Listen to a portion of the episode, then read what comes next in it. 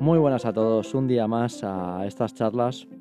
Hoy tenemos la suerte de contar con un gran periodista, quizá uno de los mejores del sudeste asiático. Es el, creador de, un gran blog que se llama Bangkok Bizarro, un blog lleno de, historias del sudeste asiático, concretamente centradas en Tailandia.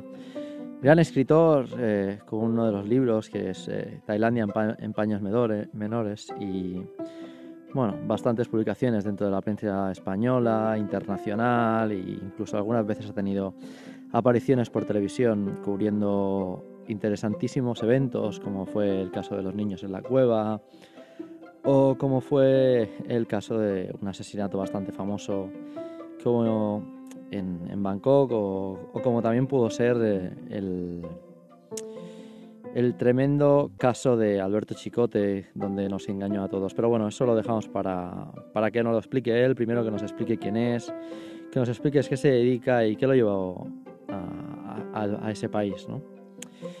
Pues sin más dilación, le damos paso a mi gran amigo Luis Garrido.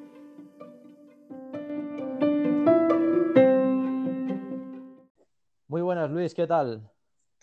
¿Qué tal, Albert? Pues muy buenas, aquí estamos. Desde Tailandia, ¿no? ¿Me hablas? Desde el país en el que nos conocimos. Pues sí, tío, desgraciado o, supuestamente. Nada, explicar un poco a la gente cómo te conocí. Eh, yo seguía tu blog, eh, que si no lo seguís eh, es muy importante que lo sigáis. Luego os pongo aquí el enlace. Es un blog que se llama Blanco Pizarro y, conocí a Luis, que es pues hoy en día uno de mis mejores amigos, una de las personas que más quiero en el mundo y, un referente para mí, ¿no? Entonces, como yo ya te conozco, eh, no sé si es mejor, Luis, que hagas tú la entrada de, quién eres tú un poco y que expliques un poco de dónde vienes y, un poco tu vida. Cómo ¿Qué te ha llevado a Bangkok? ¿Qué, te, qué, haces en tu vida? Primero, ¿quién eres? Me halagas, Albert, me halagas. Yo soy un tipo muy común, eh, por supuesto, no me he preparado nada de nada como, como tiene que ser. Eh, por eso puedo decir que soy un tipo muy común eh, al que le encanta improvisar. Nací en Barcelona, pero como yo no tengo ni patria ni nada, pues vivo donde quiero, que es en Bangkok, a día de hoy. Y bueno, mientras, mientras siga interesándome estar aquí, pues por aquí estaré y podría contarte muchas más cosas, pero bueno, tú eres de Barcelona también, yo también, pero nos conocimos aquí porque a veces tienes que irte a la otra punta del mundo eh, para encontrarte con gente que vivía al lado tuyo, eh, pero con la que no habías conectado. Porque los que estamos aquí, pues hombre, mm, nos, entendemos bien, algo tenemos en común. Exacto, yo creo que, yo creo que ahí es algo que nos ha llevado fuera, ¿no? Entonces, si hmm. algo nos ha llevado fuera es que tenemos algo en común, ¿no? Por eso siempre digo que cuando Sí, hmm. cuando ya acabas conociendo gente pues eh, que, tiene afinidades, pero bueno. Esto, esto me lo dijo a mí un colega una vez, un, colega de Madrid, eh, que es de Torrejón, y me dijo, joder, que me tuve que ir al puto continente asiático para encontrar a mi mejor amigo y era de Móstoles. Tiene huevo, tiene huevo en la costa.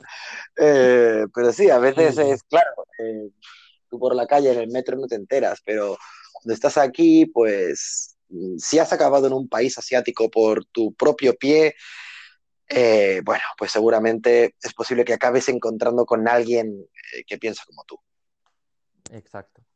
Pues bueno, cuéntanos un poco qué hacías en Barcelona, qué te dedicabas aquí en España. Primero, ¿qué, era, era, Luis? O sea, ¿qué, empezó haciendo Luis? ¿A qué se dedicaba?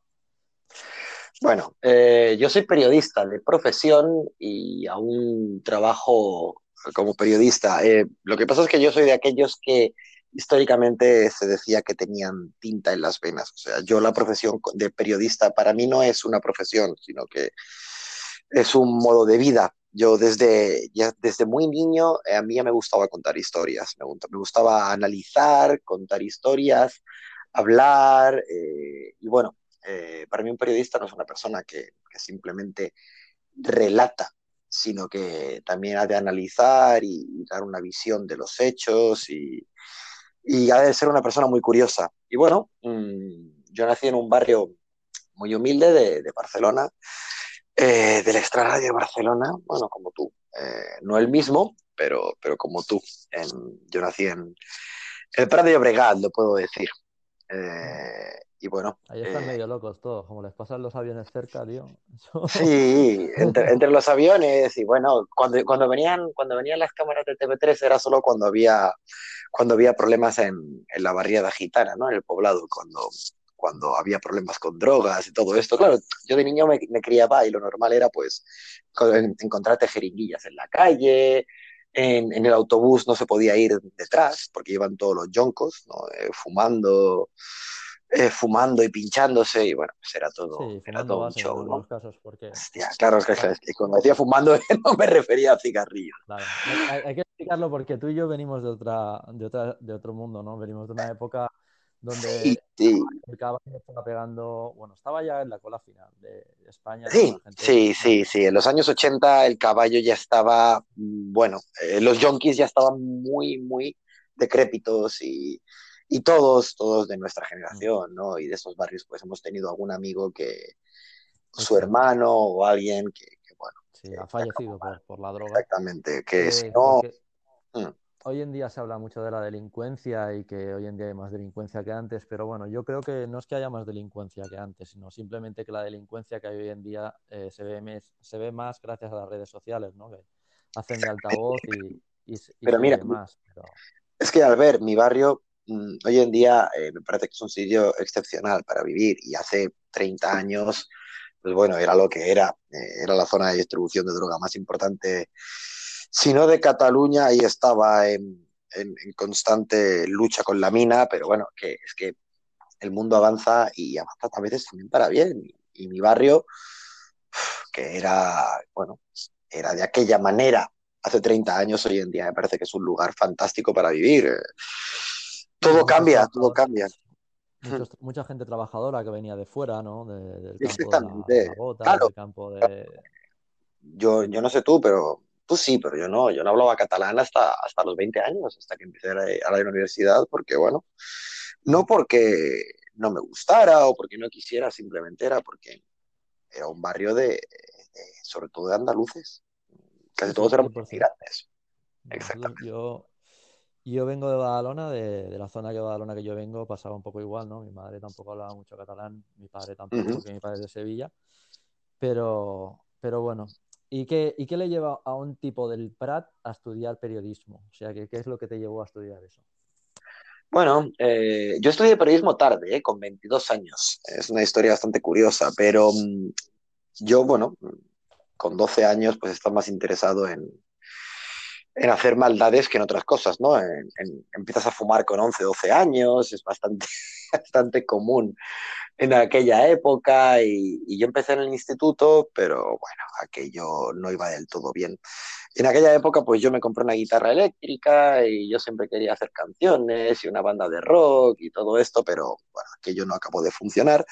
Pero a mí desde niño siempre se me había dado bien escribir. Yo, por ejemplo, yo suspendía todas las asignaturas en el instituto, eh, me, menos las tres Sí, no, no, yo, yo suspendía todo. O sea, yo suspendía todo menos las tres Marías, que eran aquellas que eran gimnasia, informática y religión, ¿no? Aún teníamos religión en la época, en la pública. Bueno, yo, yo sí que tenía también, pero yo no iba a, y luego finalmente no iba a la pública, pero también tenía religión. Bueno, pero yo voy a decir una cosa en favor de, de religión en mi instituto, en el Baldini Aguilera, del Prato de Obregat, que religión, eh, el tipo que nos daba religión no hablaba de, del catolicismo, no, no, el tipo daba historia de las religiones. O sea, era muy interesante con 14 años eh, que te estuvieran hablando del Islam, del budismo, del hinduismo eh, y que además eh, se pasaba en el catolicismo por el forro, por el motivo de que decían, bueno, es que esto ya lo, has, ya lo has aprendido en la calle.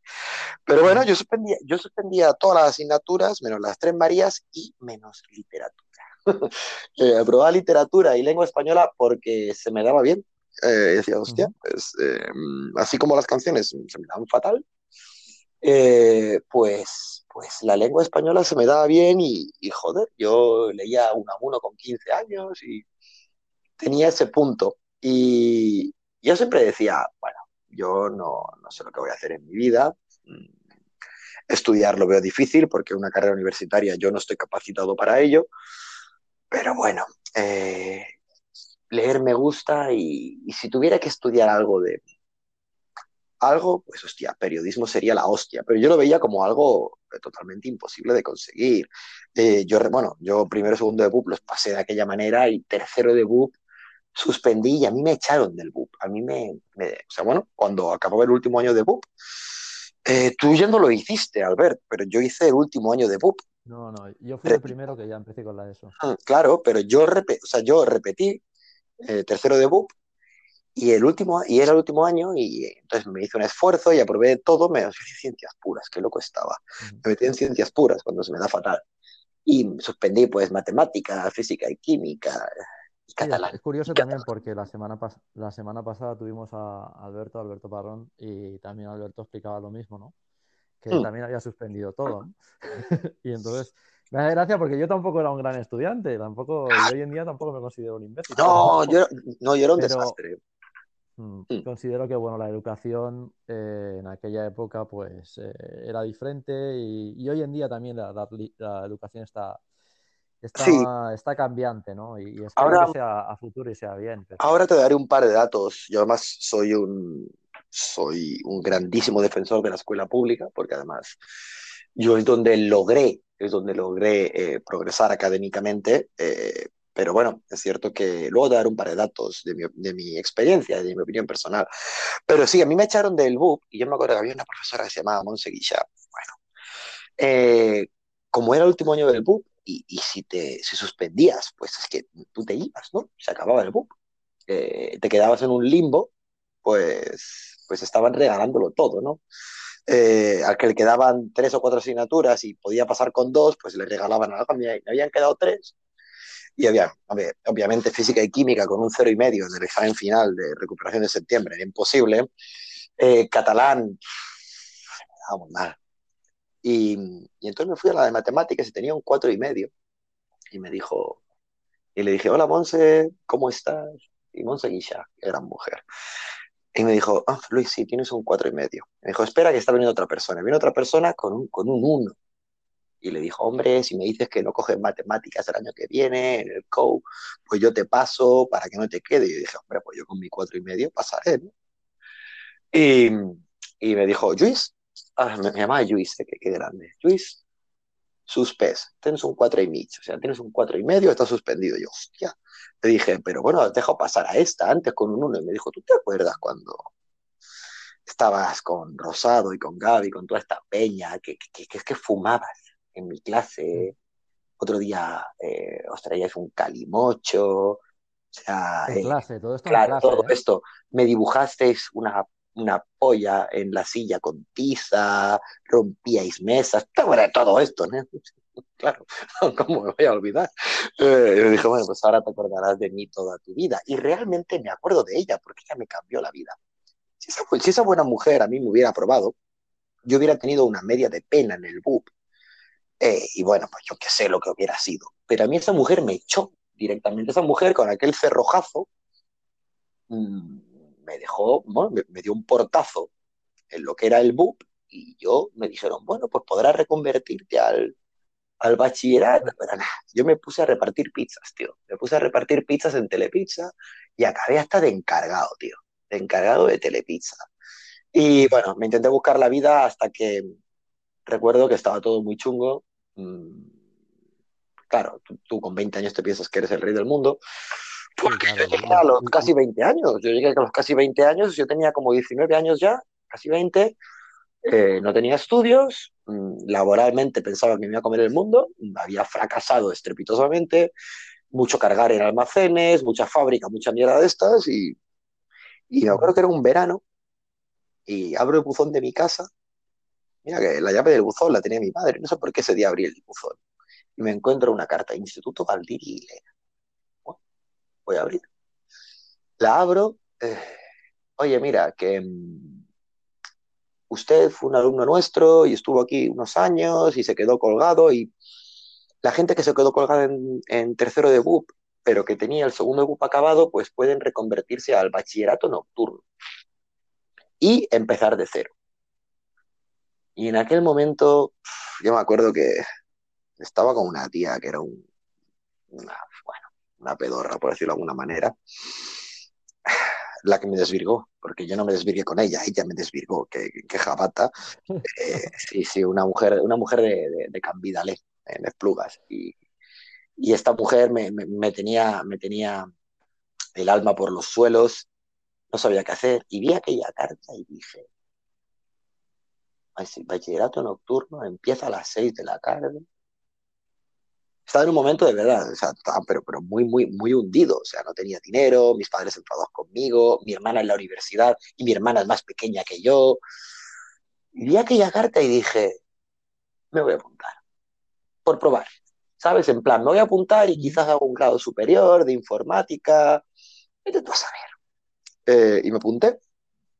Y me acuerdo que, que mi madre estaba en contra, porque mi madre ya lo que quería era, bueno, pues niño, tú no quieres estudiar, me lo has demostrado, pues ponte a currar.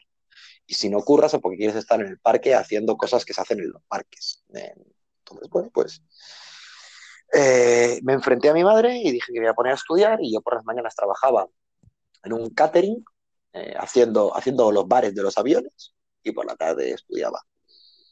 Y tío, ¿cómo cambia, cómo cambia cuando tienes 15, 16 años a cuando tienes casi 20 años?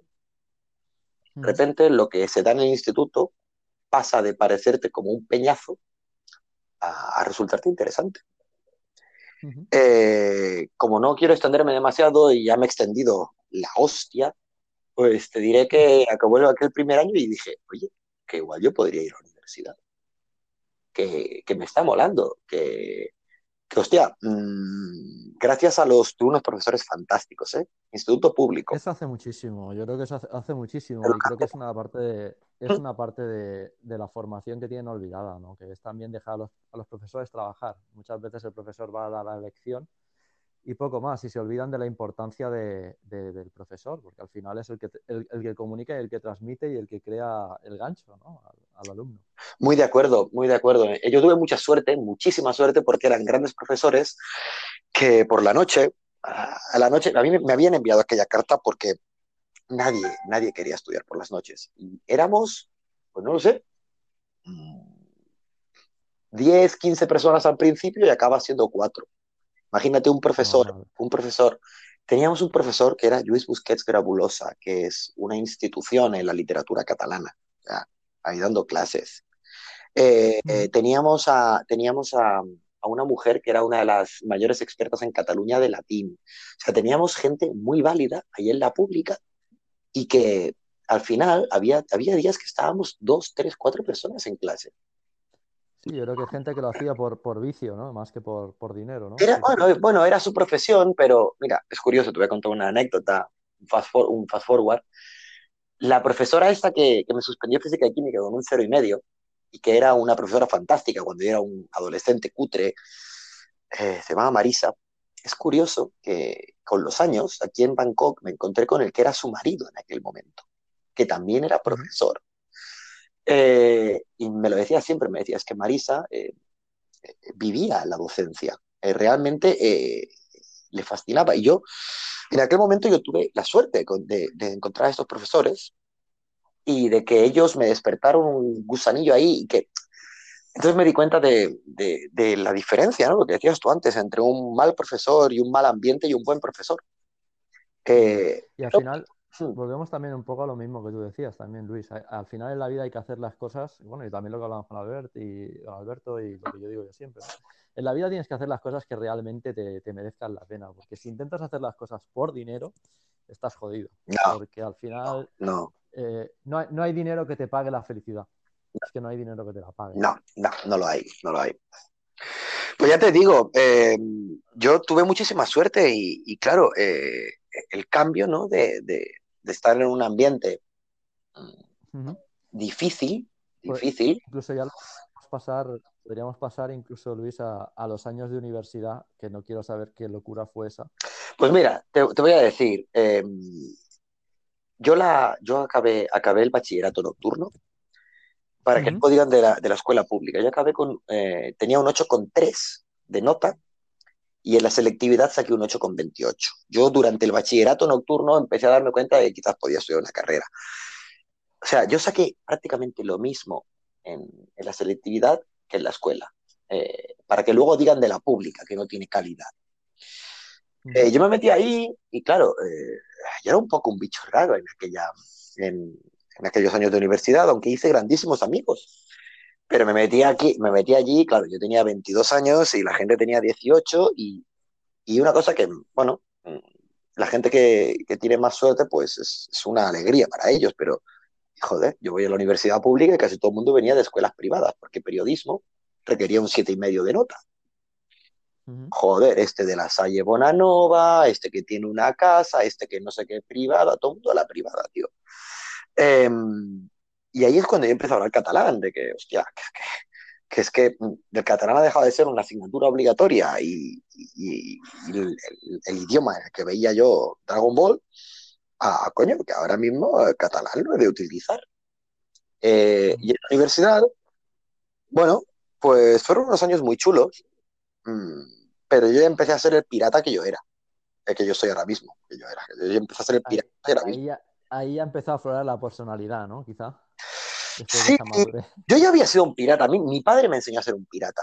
Eh, yo, tenía, yo tenía 12 años y yo me iba solo a Barcelona, al centro de Barcelona, con tarjetas de metro, con tarjetas de tren falsas. Mi padre y yo falsificábamos tarjetas del tren y las metíamos en las máquinas cuando no había bandas magnéticas eh, y nos íbamos y viajábamos gratis todo el año. O sea, mi padre ya me enseñó a ser un pirata. Bueno, y copiábamos cintas. Yo el primer día, el primer día en mi vida, no tenía 11, 12 años y era vendiendo cintas que mi padre grabábamos con el Betamax y nos saltábamos los anticopies todas estas mierdas.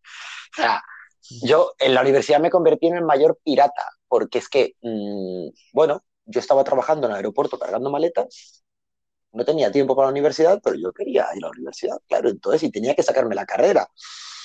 Y la única manera, pues bueno, fue eh, pues buscando alternativas y si me copio de este, me copio de este, hago un trabajo falso, pero al fin y al cabo era picaresca.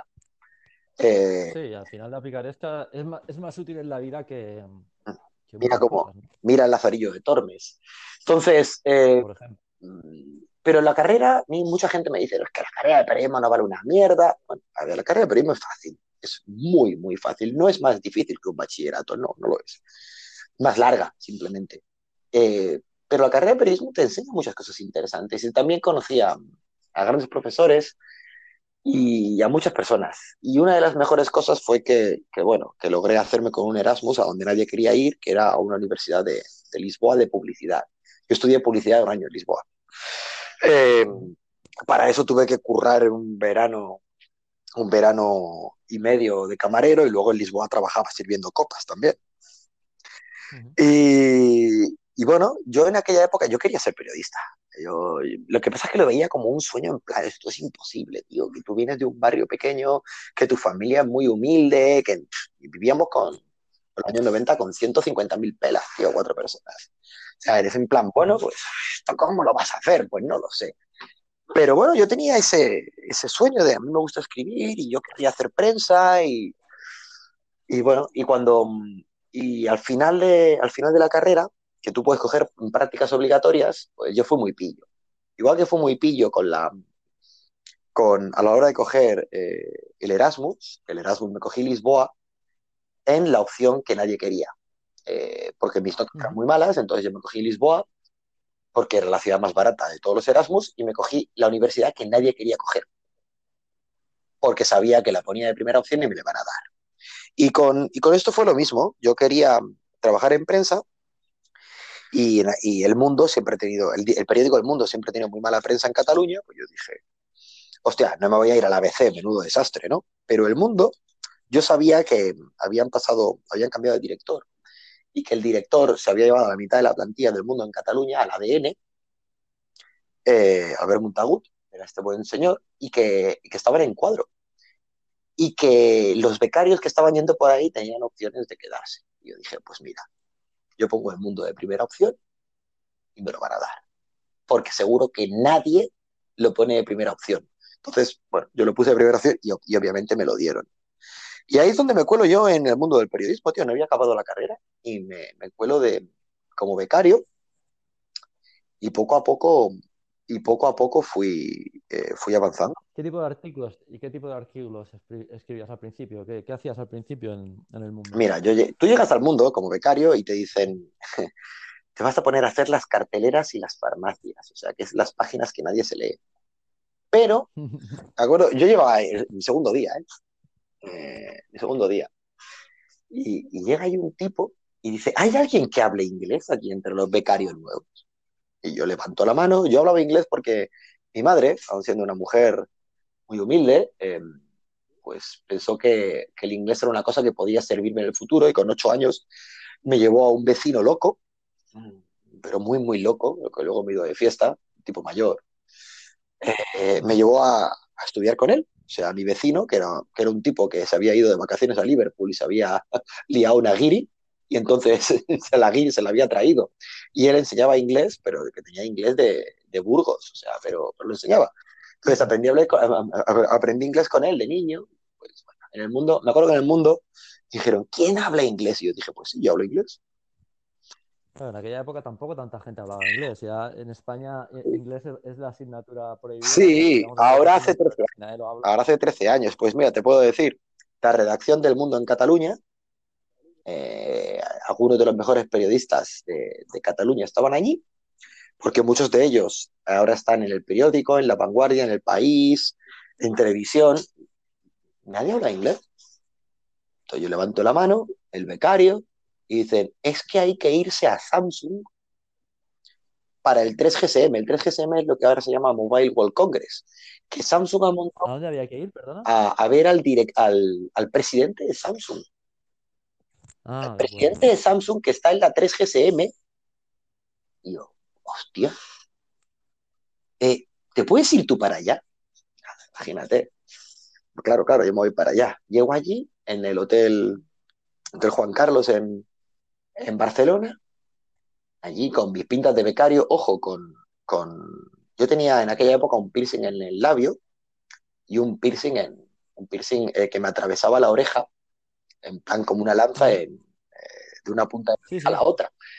y claro, yo, la gente me decía, pues tú estás loco, vas a empezar las prácticas en el mundo con estas pintas. Y yo, sí, sí, a mí todo me, me chupa un huevo, ¿no? Y me fui para allá con estas pintas y me acuerdo que me presento en Samsung. De rockero. Claro, tío, me, me presento en Samsung, ¿sabes? Me había puesto la americana. Y, y hola, buenas, que y me dicen, no, no, no, no, pero ¿usted qué hace aquí? Que vengo de parte del mundo, y no se lo creían y le saco ahí, ah, vale, vale. Y cuando entro, me dan un paquete, un paquete pequeño. Voy allí, lo abro y me habían dado eh, un colgante de Swarovski valorado en 300 pavos. Estas cosas se hacían en mi época, eh, antes de que llegara la crisis. Esto era 2007, 14 años hace. Eh, no. O sea, Swarovski de 300 pavos, que luego se lo di a mi madre. Porque, ¿qué voy a hacer con eso? Eh, Porque esto se utilizaba un poco para comprar la prensa. Exactamente, se ha hecho toda la vida. Eh, a mí me han regalado, sí, me han regalado sí, de sí, todo. ¿eh? Yo tengo relojes de 500 pavos. Yo lo que nunca he hecho, lo que nunca, nunca, nunca hice, eh, fue aceptar algo eh, a cambio de. O sea, a mí, si yo a una rueda de prensa, me das un reloj, pues, pues lo llevo. Pero, pero nunca acepté nada. Y bueno, yo me acuerdo que entré a aquello de Samsung y yo hice el reportaje y, y bueno, salí bien me acuerdo que, imagínate, era mi segundo día ¿eh? Becario y salir me dan una, un tarjetón que pone, vale para, la, vale para la, la, fiesta de gala de esta noche. Y te puedes imaginar lo que era la fiesta de gala, era una locura. Pero bueno, la cuestión es que aquello fue la manera en que empecé a hacer artículos en el mundo como becario, pero hacía, hacía, las, hacía mierdas eh, y de vez en cuando había algo interesante pero yo hacía muchas mierdas. Era lo que nadie quería hacer, pues se lo comía el becario, obviamente. Pero me acuerdo que, que cuando, me cumplía, cuando me cumplía la beca, a los cuatro meses, me salió una cosa, eh, una exclusiva, que yo dije, hostia, esta exclusiva igual no la conoce nadie y a mí me parece interesante. Y era, era una tontería hoy en día, pero era cuando la SGAE, que en aquella época no tenía el mal nombre que tenía ahora, estaba poniendo un canon por comprar CDs vírgenes y por primera vez Sí, el canon digital. Canon, ¿no? digital, empezó, el canon digital. Tú lo conocerás bien. Pues la, sí, sí. la, primera, la primera sentencia contra el canon de las GAE que la ganan, la gana una tiendecita pequeña que se llama Trackstore, que está en la calle Sepúlveda de Barcelona. Y yo todo esto lo seguía Ah. por foros muy insider, ¿no? Y, a mí esto me, me, me, fascinaba. Y había un tipo que se llamaba David Bravo, eh, que ahora hace política también, o hizo. Sí, eh, ahora está en Podemos. Ahí está, estuvo en Podemos, sí. Y, hablé con él y le preguntó y me dijo, mira, vete para Traxtor, preguntas por esta persona y quiero que te lo cuente. Y yo me acuerdo que hice esto y les moló tanto en el mundo en Madrid que lo llevaron en edición nacional y me lo pusieron en portada, ¿sabes? Porque el mundo puede tener muchas cosas, podía tener muchas cosas malas porque ahora es patético, pero podía tener muchas cosas malas, pero todo lo que fuera darle caña a gente con poder les encantaba. No, no, yo creo que les sigue encantando. Sí, lo que pasa es que ahora está muy, está muy vendido, sí. Ahora es un periódico muy, muy, muy, muy chungo con todo esto de, de la derecha y demás, pero bueno. En aquella época aún Bueno, actualmente, actualmente, perdón que te corte, Luis, eh, luego, hablaremos de, este aspecto, pero si quieres podemos hablar de cómo se encuentra la prensa actualmente a niveles tecnológicos. Pero bueno, continúa, continúa. Estábamos por ahí, estábamos que hacer la portada. No, no hago la portada, es una salía un, ¿sabes? La, la, típica llamada que se llama, una, el titular, para que luego mires dentro. Y hostia, aquello, aquello me moló mucho y bueno, yo me quedé, me, me dijeron, quédate cuatro meses más de becario en verano y yo ese verano, a mí me, me llaman de, de, una empresa em, que, que, bueno, que, que, era la propietaria de, de, varias marcas digitales en España, como era Infojobs una de ellas y, el Magister. Y a mí me dan un trabajo muy, muy, muy bien pagado, muy bien pagado, eh, sin horarios, en aquella época, ¿eh? año, año 2007, sin horarios. Me dieron ordenador. Sí, cuando había dinero. Cuando había dinero. no, pero, pero sin horarios. O sea, Tú podías ir a la oficina cuando te diera la gana y si querías trabajar desde casa, trabajabas desde casa. Y había, había peña en esto del mundillo digital que iban a trabajar a las 6 de la mañana, otros iban a las 4 de la tarde, cuando les daba la gana. Eh, y estaba bien, pero yo quería ser periodista y yo quería escribir y, a mí eso lo tenía en la cabeza. Y, yo, ¿Y qué hacías ahí entonces? bueno, yo seguía haciendo la... Yo seguía de becario en el mundo, cuatro horas. Entonces yo hacía ocho horas allí y cuatro horas en el mundo. Y me acuerdo que cuando, pero claro, yo en el mundo ese último mes le di mucha caña y yo tenía una jefa magnífica, Eva, eh, que junto con Chris, que era su mano derecha, eh, me dijeron, oye, mira, mm, te puedo garantizar una semana de trabajo. Eh, tú acabas el 30 de agosto o 31, el último día de agosto y te puedo garantizar una semana de trabajo la primera semana de septiembre. A partir de aquí yo no sé nada, pero te lo puedo garantizar. Y yo cogí y, me, fui a, me fui ahí a, esta empresa tecnológica donde trabajaba todos los días y dije, me voy en una semana. Eh, y me dijeron, ¿por qué? Si te pagamos un salario de puta madre y tienes unas condiciones que son únicas y todo esto, y eres un chavalito y tal, dije, mira, me voy. ¿Por qué? Pues porque lo que quería hacer, lo siento mucho, pero me ha salido. Y trabajé esa semana.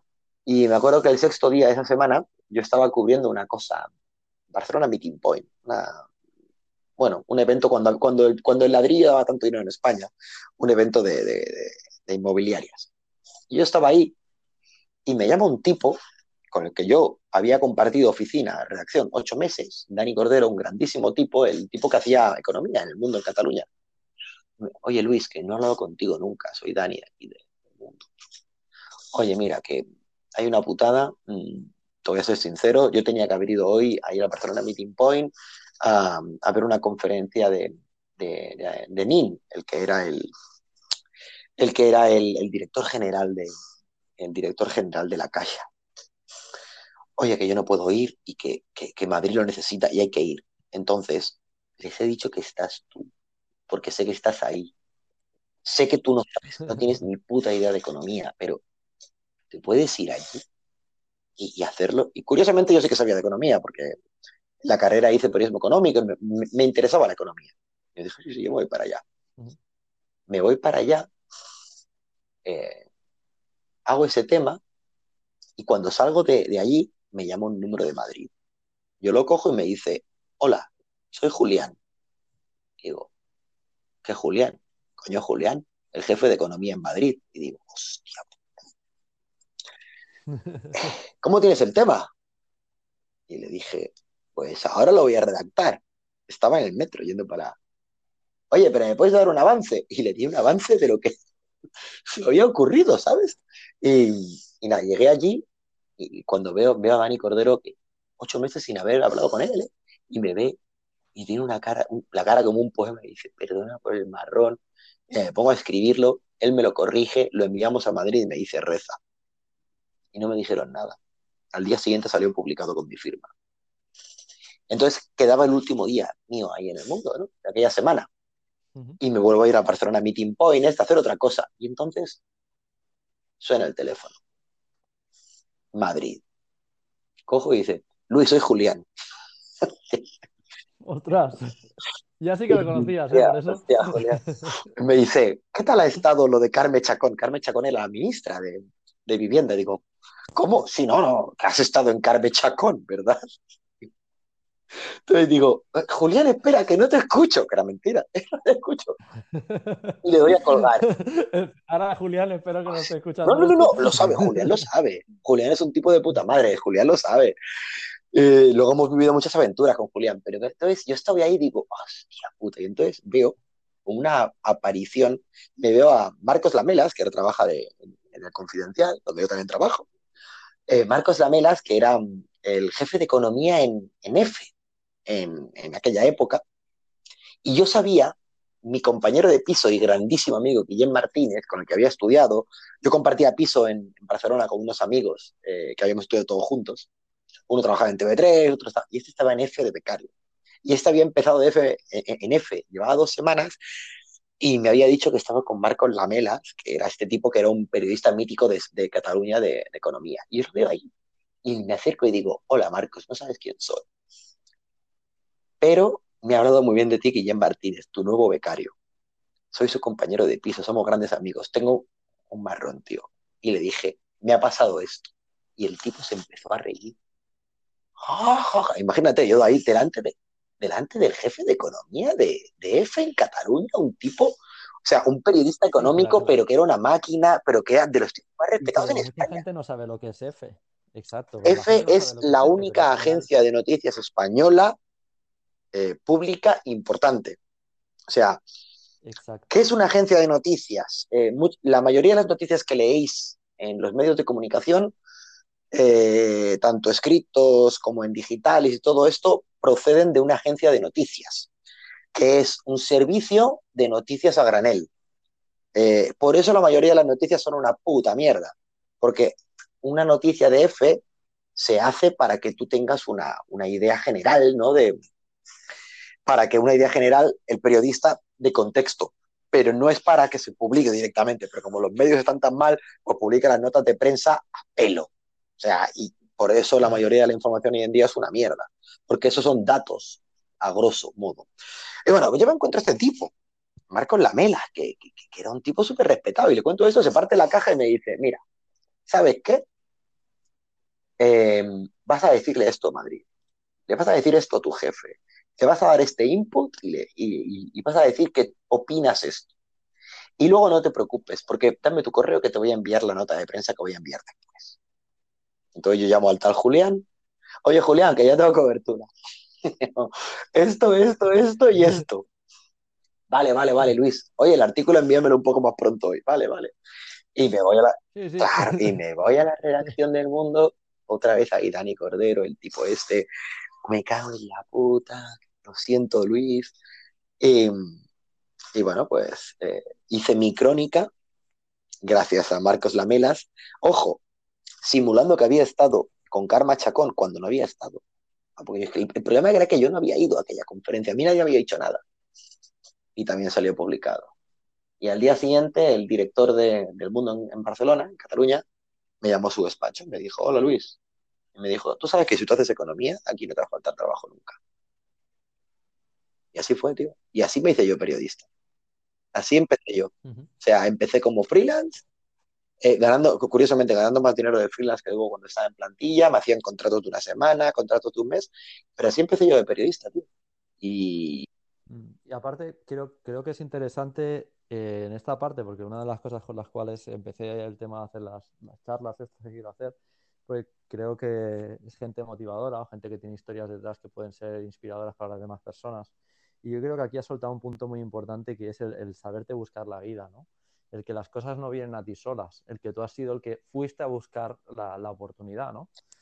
Y yo creo que eso es muy importante, porque al final es muy importante los contactos, pero también el, tener el morro de, saberlo salir a buscar, ¿no? Porque nada te viene a casa. No, no, no eh, cuidado, yo soy, yo soy de los que opinan que el factor suerte es, es fundamental. O sea, si, si, Marcos Lamelas no hubiera estado allí, pues yo hubiera fracasado estrepitosamente en ese artículo, cuando hubiera llamado a Julián, o si el Barcelona Meeting Point se hubiera celebrado una semana más tarde, pues seguramente no estaríamos hablando de esto ahora mismo. Pero bueno, eh, la suerte aparece, eh, tú te estás preparado para que aparezca. O sea, yo, yo, cuando yo empecé en el mundo, ya que yo era, aquello era un show, tío. Yo tenía, estaba sentado en la mesa de los becarios y a mí me venían, me decían, oye Luis, mira, que ahora te voy a pasar esta nota de los resultados de aquí, de que esta empresa el año pasado, y mientras me estaban hablando, yo buscaba en Google. En aquella época Google la gente no lo usaba para estas cosas. Pero yo como, yo tengo un perfil muy, muy digital. Yo desde muy niño he trabajado con ordenadores y a mí esto me ayudó muchísimo. Yo eh, los buscadores los utilizo desde hace muchísimo tiempo y a nivel documentación eh, yo estaba mucho más avanzado que la mayoría de la gente que estaba ahí. Entonces, aunque yo no tenía ni puta idea de nada, me sabía documentar muy bien y al cabo de un año ya tenía experiencia. Y bueno, eh, por no decir más, estuve cuatro años en el mundo, en redacción, y fueron años maravillosos. Eh, fue una experiencia de la hostia hasta que, claro, imagínate, yo empiezo así y un día yo soy jefe de economía en Cataluña. que vale, que estaba yo solo, pero que, que, que... Es cierto, es cierto, estaba yo solo y tenía colaboradores. Es cierto, pero tú imagínate que cuando, cuando alguien tiene que contactar con el mundo en Cataluña, no, cuando alguien tiene que contactar con algo relacionado con Cataluña, con economía para el mundo, yo era el fulano. O sea, yo con mi piercing. O sea, a mí me llamaban el del piercing. O sea, yo con mi piercing, yo eh, además recuerdo, recuerdo ir a, entrevistas de, de, empresarios de puta madre y decir, joder, es que cada día soy más joven. Y yo pensando, pero hijo puta, el cabrón este, yo tenía 29 años, 28 años. Pero me acuerdo que, Hostia, y aquello fue una de las etapas de mi vida. Yo siempre digo que una etapa de mi vida fue lo que os he contado de, del bachillerato y cuando yo era un niño, y otra etapa de mi vida súper importante fue cuando, cuando yo me hice camarero y servía copas. Eh, sí, porque al final yo creo que todo eso te enseña en la vida, ¿no? Te enseña, te enseña otros, otros valores, otros matices y, creo que es importante. Es eso, es eso. Yo siempre digo, el momento en que, el momento en que yo pues dejé de ser un bala perdida hasta que, a que me reformé y empecé en el bachillerato de nuevo. El momento en que me puse a servir copas eh, para poder ganarme la vida y pagarme los estudios. Y el momento en que, en que entré en el mundo y que empecé a ser periodista y, que, un día de repente te ves que te invitan a, a TV3, a, a, un programa en directo, tío, a, hablar, hablar de economía en TV3, cosas que, claro, tío, de verdad que, lo dicho, que te impactaba, te impactaba, te impactaba. claro. Porque lo que tú dices, un chico yo de era barrio. Un tipo de barrio, muy de barrio, de orígenes muy humildes, tío, y de repente que tú vayas un día al kiosco, hoy en día, porque la, la prensa escrita importa una mierda, pero en aquella época aún importaba, que tú vas al kiosco, ves los periódicos y ves tu nombre en portada. Porque al final acabas haciendo un montón de portadas. Y dices, ahí va la hostia la que he ligado, ¿no? Y luego ya no te digo nada, de, más mm, la carrera periodística se, funcionaba muy bien conmigo, porque eh, como empiezas tan tarde, pues estás todo el día de copas, todo el día borracho, eh, llevas una vida bastante bohemia, bastante bohemia. Volvemos a lo mismo. Aquí no apoyamos a que nadie beba ni que nadie se. Yo me estoy tomando ahora y es el segundo. el segundo de la. Vale, pero que, pero que no lo apoyamos. Por otra parte, también cuando decimos la parte de soy un chico de barrio tal, no, no, no, creo que, no creo que nadie se lo tome de manera negativa, o de manera, sino simplemente del origen, porque ahora no, los, ahora no lo sé porque también soy más mayor, pero antiguamente si tú eres de un barrio más humilde, pues eh, tu futuro estaba, vamos, seguramente era, eras carne de, carne de andamio, se podría decir, eh, y más en aquella época, ¿no? Que no quiere decir que no quiere decir que sea malo ser en el andamio, sino simplemente que se les otorgaba a ese tipo de personas siempre un nivel cultural inferior a los demás. Por, por temas económicos, ni más. No nos, confundamos. Eh, hay gente mucho más inteligente en algunos andamios que, que gente, que gente en puestos directivos. Al fin y al cabo, mm, yo porque empiezo a fumar con 12 años y porque, y porque suspendo tantas asignaturas. Eh, porque sea tonto, no, simplemente porque el barrio eh, te tira hacia allá.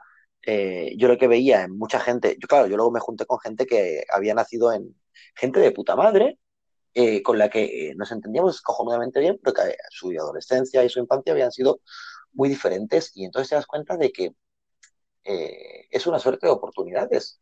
Pero igual que nosotros, tú y yo somos de barrio y claro, pues tú y yo tenemos que pelear más que un tipo de la Plaza Bonanova en Barcelona.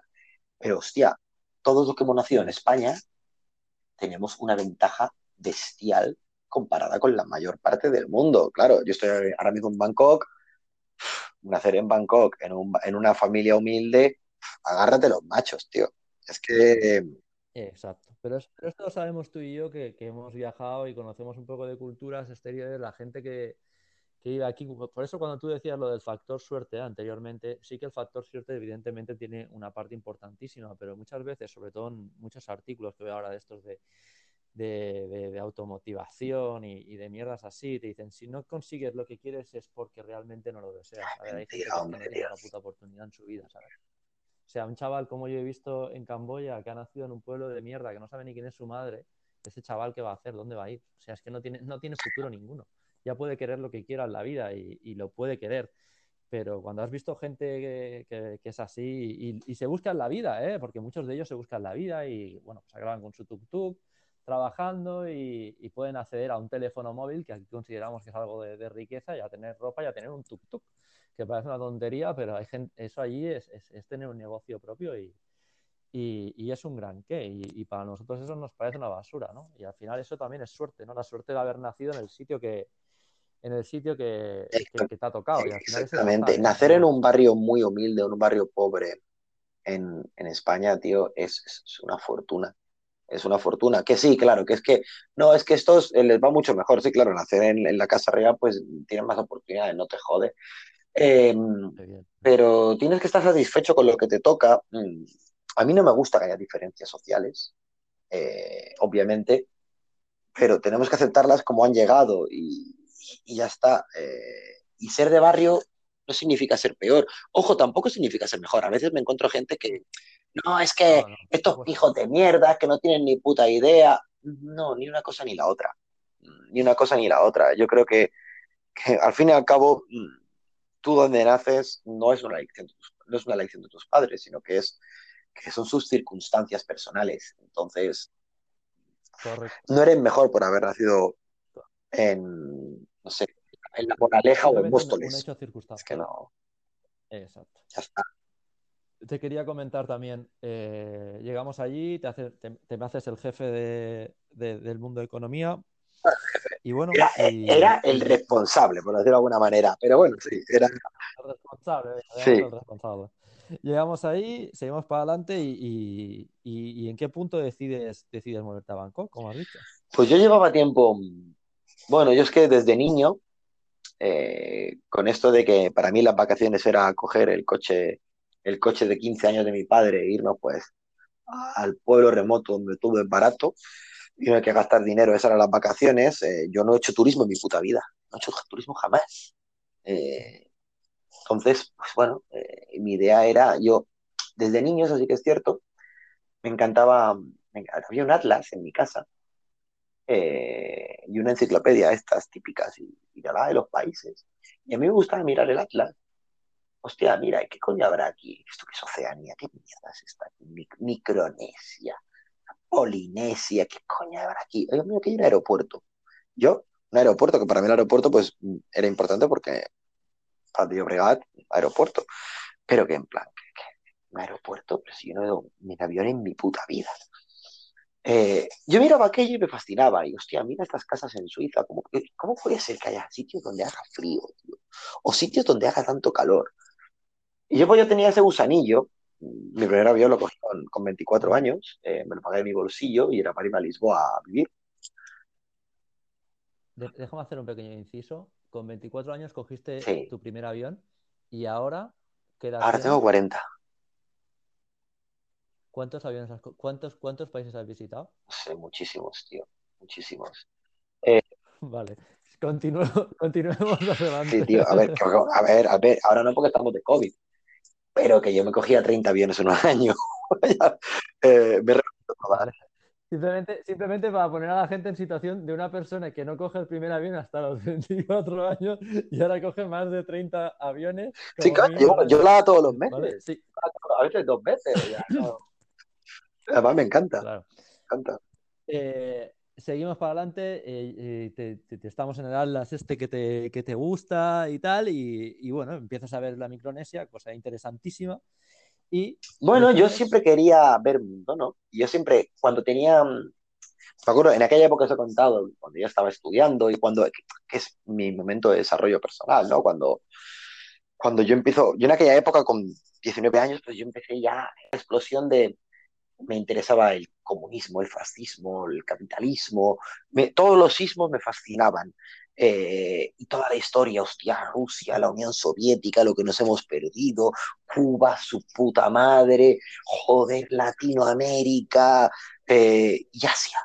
Yo desde niño, a mí me había pasado Asia muchísimo, sobre todo Japón, China, Asia, Asia, Asia. Yo tenía todo esto en la cabeza y decía, joder, algún día tengo que mudarme y vivir en otros países.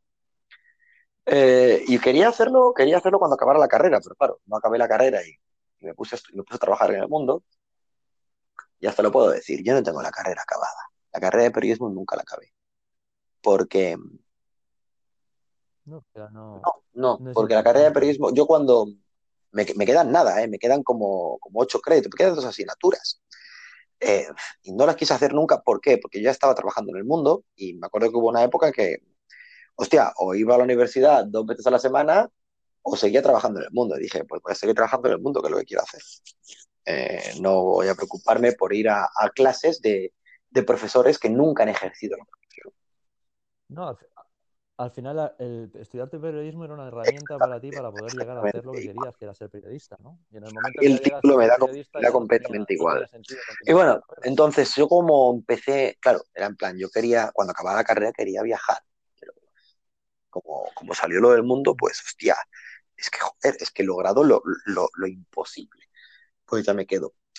Pero yo tenía ganas de, irme. Y yo en 2008, en 2008 viajo a China a, ver a que, bueno, con unos amigos, que principalmente era porque se había mudado allí el tipo este que, trabajaba de becario para Marcos Lamelas, el jefe de F en aquella época. Eh, yo me voy a China y a mí es cuando, cuando realmente me hace clic, ¿no? La cabeza en plan, yo me voy a mudar. Yo mm, no sé cuándo, pero yo me voy a ir a Asia. Y entonces cuando empiezo a viajar y en el mundo pues podía escoger trabajar los fines de semana, entonces daban semanas largas de vacaciones, empiezo a viajar, empiezo a ir a Japón, que era el lugar donde yo siempre quise ir, eh, voy a varios sitios y entonces yo decido, decido eh, irme a Asia. Y cuando tú te quieres ir a Asia, pues con, o sea, no con lo opuesto, te quieres ir un contrato, todo bien, lo que quiere la gente. ¿no? Entonces yo dije, bueno, vamos a Asia. y, casi me sale F, la agencia de esta entidad española, para trabajar de corresponsal en, en Pekín, que era donde yo conocía más gente, donde era más fácil, pero al final no salió. Dije, bueno. Eh, y entonces casi me sale Afganistán. Ojo, ¿eh? Estuve a punto de irme a Afganistán. Eh, para F también. Al final tenían miedo de que me mataran, con lo cual a Afganistán no fui yo me iba a ir a Taipei. Pero, pero explica el por qué no. Bueno, porque, porque los medios españoles son un poco. Es que, claro, F eh, es el medio, es la única agencia de noticias en español, el segundo idioma más importante del mundo, después del inglés, porque el chino mandarín va por otro lado. Eh, pero F no tiene los medios que tiene Reuters, eh, France Press o o Associated Press. O sea, F son unos medios muy limitados y F lo que me ofrecía era, me daban 5 mil dólares, pero yo me tenía que buscar mi protección y, mi piso en la zona precintada y no me, no me pagaban ni un chaleco eh, antibalas, nada. pero, pero, me quiero referir que en ese momento en Afganistán había una guerra. Afganistán estaba hecho una mierda y yo me quería ir allí. Porque, hostia, si a mí me a Afganistán, me voy. Que además estaba, estaba trabajando para el mundo allí Mónica Bernabé, que, que es la, la, única mujer española que se instaló en Afganistán como periodista. Y que bueno, eh, que, que, luego, luego ha, sido, ha sido mi jefa en el diario Ara, cuando he trabajado desde aquí, era mujer. Eh, y bueno, yo me quería ir a Afganistán si me ofrecían, pero bueno, al final F se dio cuenta de que, hostia, me iban a mandar sin medios, no tenían dinero para mandarme con medios y que, que me podían pegar un tiro, eh, que era muy fácil perder la vida ya. Así que no me mandaron y yo decidí irme a Taipei, sin conocer Taipei. Eh, bueno, por varios motivos, era en plan, bueno, Taipei, yo lo que había leído encajaba con lo que yo quería. Eh, precio razonablemente económico, bueno, bonito, buena fiesta, comida muy buena, clima agradable, pese a faltarle el sol mucho tiempo. Vale. Pero, pero, pero, pero, mi gran amigo fantástico fotoperiodista, hermano, Joan Manuel Valiellas, Bali para los amigos, John Bali aquí en Asia, se quería mudar a Bangkok con su mujer y su hija y yo, iba a estar en Asia ese, verano y me dijo, cógete un vuelo de Pekín y te vienes a Bangkok a verme. Y fui con mi amiga María a ver a Bali. Llegué a Bangkok, llevaba un día en Bangkok y dije, me van a dar por culo a Taipei, yo me vengo a esta puta ciudad. Yo volví a Barcelona, eh, y yo ya hice todo, todo, todo, todo para acabar en el mundo. ¿Cuánto estuviste en Bangkok la primera vez? O sea, eh... yo no iba a Bangkok, fui a Bangkok a ver a Bali, fui, eh, fui el día, estaba en Pekín, fui el, mi amiga María quería ir a, a, Camboya y le dije, voy contigo a Camboya. Le dije, pero vamos a pasar por Bangkok para ver a Bali. Y fui a de Pekín a Bangkok, que además llegué en primera clase, porque llegué tarde al aeropuerto y me dieron un, un upgrade en Air China. Llegué a Bangkok, estuve una noche que era la noche del... Estuve una noche que era la, la noche que España ganó la, el Mundial, en 2010, el gol de Iniesta. Estuve esa noche, fui a Camboya, estuve dos semanas en Camboya con mi amiga María, la quiero mucho. Volvimos a Bangkok, estuve dos días en Bangkok me volví a Pekín, a hacer mis cosas en Pekín. Y yo, mi yo me fui con el veneno, me fui con el veneno. Y eso era un julio. Y yo en enero de 2010, digo en enero de 2011, eh, yo ya estaba instalado en Bangkok. Yo volví a España y ya dije a todo el mundo, esto es lo que quiero hacer. Esto es lo que he decidido hacer. El mundo se me acababa el contrato. Es una cosa curiosa, se me acababa el contrato de, de los cuatro años y me podían hacer un... Y me hicieron falso autónomo trabajaba menos y ganaba más eh, como falso autónomo. Pero yo dije, no, me voy. Y en, sí, y pasé la Navidad de aquel 2010 y en enero de, de 2011, eh, ahora hace 10 años, hostia, ahora hace 10 años, eh, me instalé, yo estaba instalado en Bangkok. Sí, es lo que tiene esa ciudad, ¿no? Yo la primera vez que fui también fui para, para un mes y, y, la verdad que me enamoré de, de, la ciudad. Y tengo que decir que, bueno, seguramente tú lo sabes mejor que yo, pero en, en los últimos dos años que yo Hmm. estuve, pues ca cambió mucho, ¿no? Pero bueno, eso, eso lo dejamos más para adelante, que, que tomemos un poco de historia de, de Bangkok, y porque quiero que nos cuentes un poco, llegas allí con una mano delante y otra detrás. Y, Bueno, yo llegué con una mano delante y otra detrás, ¿no? Yo siempre me gusta decirlo más como, como decía un gran amigo mío, eh, con una mano en cada uno. Cuidado, ¿eh? Con, bueno, con una mano en cada huevo, tío, yo qué sé. Eh, joder, eh, si fuera una mujer, pues igual iba con una mano en cada seno, yo qué sé. Eh, no pasa nada, esto es para todos los públicos.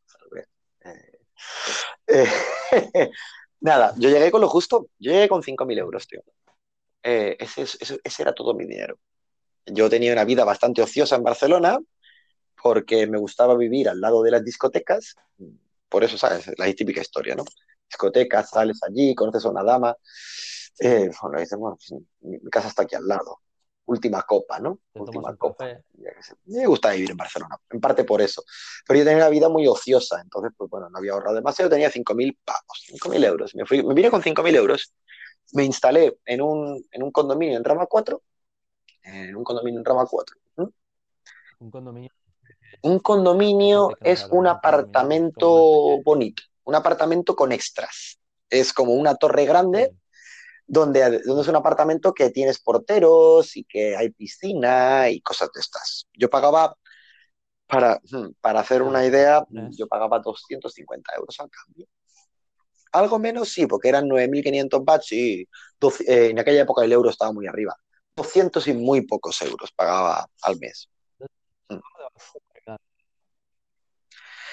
Pues mira, en, en Clontoy, en, en Rama 4, donde está el Tesco de Rama 4, eh, justo delante de la barriada de Clontoy, es que me encanta.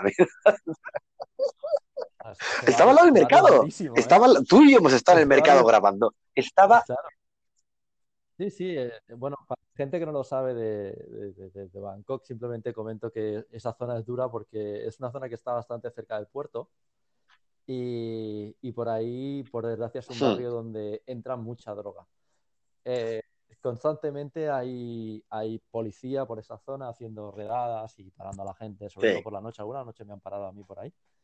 Eh, de pararte el coche de la policía, hacerte bajar, vaciar los bolsillos. Y, pero bueno, no explicaremos mucho cómo es Bangkok. Si eso claro, pero, pero mira, ¿sabes por qué, por qué, yo me instalé allí? Porque a mí me, me, fascinan las artes marciales y yo en aquella época había hecho un montón de, de, años de kung fu y de boxeo chino y de boxeo. Entonces, pues yo dije, que me vaya a Tailandia Muay Thai. Y había leído que este condo, este condominio, este apartamento, pues tenía abajo un gimnasio de Muay Thai. Eh, bastante duro. Y dije, coño, pues de puta madre. Pues ahí me voy. En plan, yo quiero estar viviendo y bajar con el ascensor y tener el gimnasio de Muay Thai. Claro, lo que pasa es que también había una barriada, lo que dices tú, a mí cada dos o tres días me paraba la policía, en plan, ¿tú qué haces aquí? Yo que vivo en este barrio. ¿Qué dices, loco? Vas a vivir tú aquí. Eh, Sí, Sobre todo gente joven. Exactamente, exactamente. Entonces, pero sí, yo, me, yo me, fui, me fui allí y, para hacer lo que pudiera. Y, hice de todo, tío. Hice de, hice de todo. Em, vendía algunos artículos para el mundo, pero era insuficiente porque vendería uno cada dos meses, con lo cual nada. Era el único medio de comunicación con el que yo aún contactaba. Yo, tío, di clases de español, o sea, eh, hice una cosa que era súper divertida con Franco Forasteri, que en paz descanse, grandísimo tipo porteño de Buenos Aires. Eh, llevábamos a indios de copas, tío, eh, en plan turístico. Tipo tenía una agencia turística rarísima. Llevábamos a indios de copas, a turistas indios de dinero, eh, para hablar con las mujeres, unas cosas muy raras. Y lo llevábamos a unas casas de masajes turbias, el Poseidón, ya sabes lo que es. Y, bueno. Sí, sí. Hombre, Poseidón no es ¿Sabes lo que es? ¿Sabes lo que es? no, no, es el, no, es el, no es el grotesco, el, el limpio. Pero ¿sabes lo que es? No, bueno, para la gente que no lo sepa, Poseidón es una, es una sala de masaje y, baño que, eh, sobre todo en Asia, es bastante común, lo que se llama también en Es bueno, es que eh, esto, esto, viene de Japón, ¿eh? eh sí, el Sopi Massage, Sopiland, Sopiland le llaman. Esto viene de Japón. Todas estas cosas no se lo han inventado los tailandeses. Mm. El ping pong show no se lo han inventado los, los tailandeses, se lo han inventado los japoneses. Todo esto viene de ahí. Mm. Bueno, pues eh, el tema es que estás allí, eh, el, trabajo es insuficiente, haces, eh, te hace falta hasta de bailar de flamenco. Yo vivía con 700 euros. me, gastaba 700 y, y, ¿qué quieres que te diga? Tengo un recuerdo maravilloso de aquella época. recuerdo. Y el tema del visado, ¿cómo lo hacías allí? Porque hay que entender que nosotros como españoles solo tenemos, solo tenemos un mes on arrival, que es el mes en llegada, y luego podemos hacer una extensión y nos da un mes más. La única manera que podríamos hacer, que no es del todo legal, está en la parte... Es lo que hacía. Es viajar a otro país y volver. ¿no? Estaba, estaba tres meses, me iba, me iba a Kuala Lumpur, me iba a Laos, es lo que hacía, me iba a Singapur, fui a Singapur, sí, Singapur, Laos, Kuala Lumpur y una vez a España también. Eh, me fui a España a unas elecciones, eh, había, había elecciones en 2011, municipales. Y me, me, convenía irme a España y el dinero que ganaba en el mundo en, esos, en ese, esas tres semanas eh, para el billete y todo esto.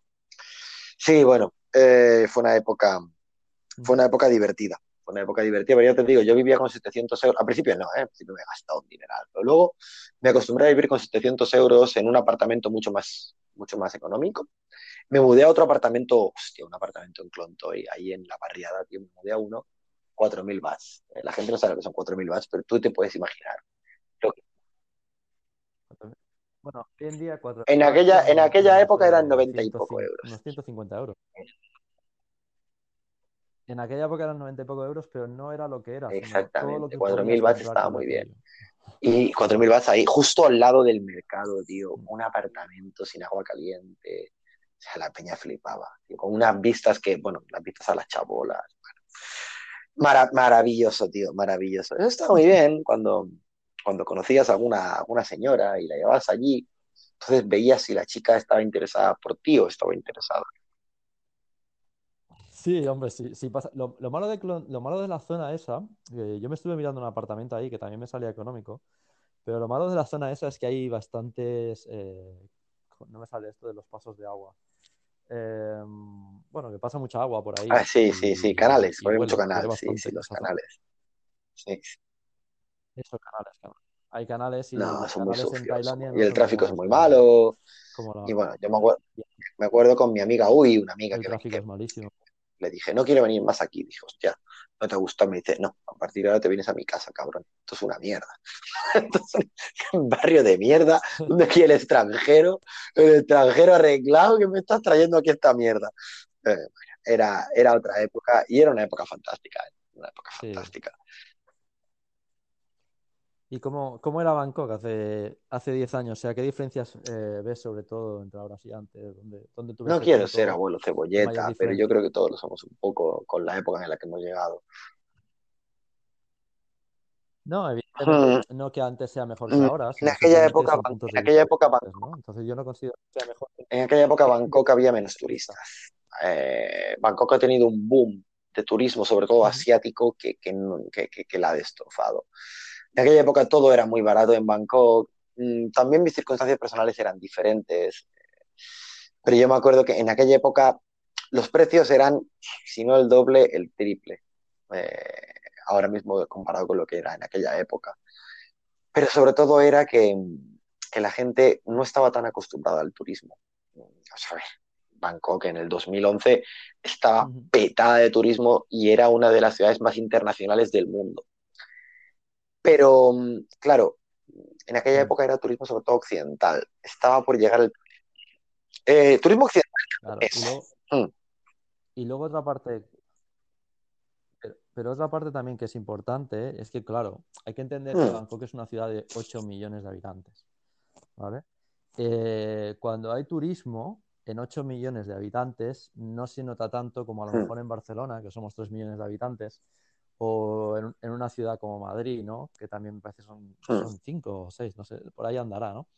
Eh, con, con 8 millones de habitantes y Bangkok es una ciudad enorme, imagínate que solamente el turismo pues llegara, por ejemplo, por poner Barcelona, eh, el turismo solamente se queda en la zona hmm. del Raval, que es un poco lo que pasa en Tailandia, ¿no? Antiguamente el turismo solamente se quedaba en la zona del barrio chino por la, por la zona de Kaohsiung y, no salían de ahí. Es más, mucha gente te dice que ha estado en Bangkok y, no conocen eh, zonas que a lo mejor para nosotros que hemos estado viviendo allí son hmm. más, más famosas, como puede ser Tonglo o como pueda ser eh, el Siam Center, que es un centro comercial bastante famoso que hay allí. Eh, y sin embargo, hay gente que yo conozco que ha estado en Bangkok de vacaciones y esas cosas no, no ha estado ni, ni ha estado ni se le espera, ¿no? O sea, quiero decir con esto que el turismo como que lo tienen muy centralizado en una zona y es un tipo de turismo, o era un tipo de turismo, que era el tipo de turismo de lo que se llamaba el backpacker, el, mochilero, ¿no? ¿Qué, tal? Ahora, al introducirse el turismo asiático, el turismo asiático también le va lo que es el rollo del mochileo, pero mucho menos. Ellos lo que le va es, el, el, dinero, ¿no? Sobre todo el turismo de lujo y eso es lo que ha hecho que zonas como Tonglo y tal y tal se, todo sería como una zona para que la gente de Madrid, pues mm. sería como. Una zona de moda, sí. ¿Perdona? Sí, como la zona de moda y entonces se ha, convertido en la zona de los bares de moda, zona de bares caros, eh, donde antes eh, una copa te costaba 3, 4 euros, ahora vale 9 o 10. Eh, y se ha convertido en eso, ¿no? Porque el turismo asiático es muy diferente. También hay, hay una cosa que hay que tener clara. Entiendo mm, yo.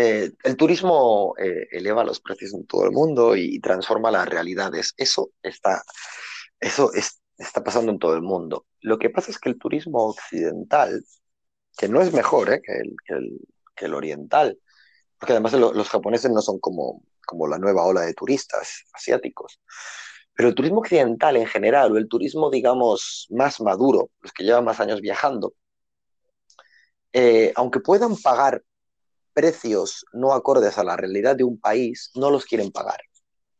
Un extranjero puede tener mm, puede tener mucho dinero, eh, puede ganar 5.000 euros en su país y puede ir a Tailandia, pero no quiere eh, pagar más por el taxi de lo que paga un local, ni quiere pagar más por, una comida de lo que paga un local. Eh, a veces es simplemente porque quieren la experiencia local, pero también está la historia esa de no vayamos a prostituir este país, o sea, esa de pagar lo que, lo que se paga. el turismo chino de nueva hornada, eh, que se le compara mucho con el turismo español de los años 70, cuando los españoles empiezan a viajar. Pero claro, en plan masivo, el turismo chino y el turismo coreano, que son los dos países que más han despuntado en los últimos 20 años, em, sobre todo en los últimos 10, eh, este tipo de turismo eh, ya no es que sea pudiente, es que quiere aparentarlo. Y es que no es que eh, no les importe pagar más, es que quieren pagar más. Eh, y eso es lo que, eso es lo que prostituye las realidades. Eso es lo que cuando tú vas a un restaurante y se dan cuenta, el dueño de un restaurante, que si sube los precios, se le llena de chinos. Pero es que encima ha de ampliar el negocio porque se le llena de gente. Los chinos es que no solo es que no les importe pagar más, mm. es que además lo hacen por gusto y que si van a una discoteca, un grupo de chinos o un grupo de coreanos, se cogen la botella más cara. Porque en Asia eh, hay muchos complejos estúpidos. Eh, yo no sé qué han hecho los americanos en el mundo, pero, pero han hecho que, que mucho asiático está complejado, tanto en Corea como en Japón, como en China. O sea, en plan, unos porque han perdido la guerra, otros porque, porque, los porque los necesitaron de aliados, o sea, no dice, pero bueno, hay un montón de gente. Yo creo que más que eso, eh, Luis, va un poco relacionado con lo que sería el nuevo rico, ¿no? Creo que va un poco con el nuevo rico, sí. porque también Hostia, ruso pero, pasa mucho, ¿sabes? Al, ruso con dinero que, que, quiere una empresa ahora. Lo mismo, y eso que los indios son unos ratas para todo lo demás, pero, pero claro, pero tú lo has visto en discotecas como Insanity, de, de llegar el coreano y de llegar allí y, decir, ¿qué puedo hacer yo para hacerme notar en esta discoteca? Pues compro, eh, esto en, en, Europa lo habéis visto menos, pero en Asia existe. Tú te puedes comprar una botella de vodka de 5 litros. Y no del vodka Eristoff, ese barato que bebíamos no, Belvedere para arriba. No, no, no, O sea, tú te puedes comprar una botella de 5 litros de Belvedere. Eh, y eso está, bueno, por un dineral. ¿Y eso por qué está ahí? Ojo, que la gente se piensa que Bangkok es barato. Eso te cuesta mil euros en Bangkok, en una discoteca de. Bueno, yo he ah. visto, y cuando estaba en Kuala Lumpur, eh, así como la cosa más bestia que he visto, es sí. chino pagar 5.000 euros por una botella. Sí.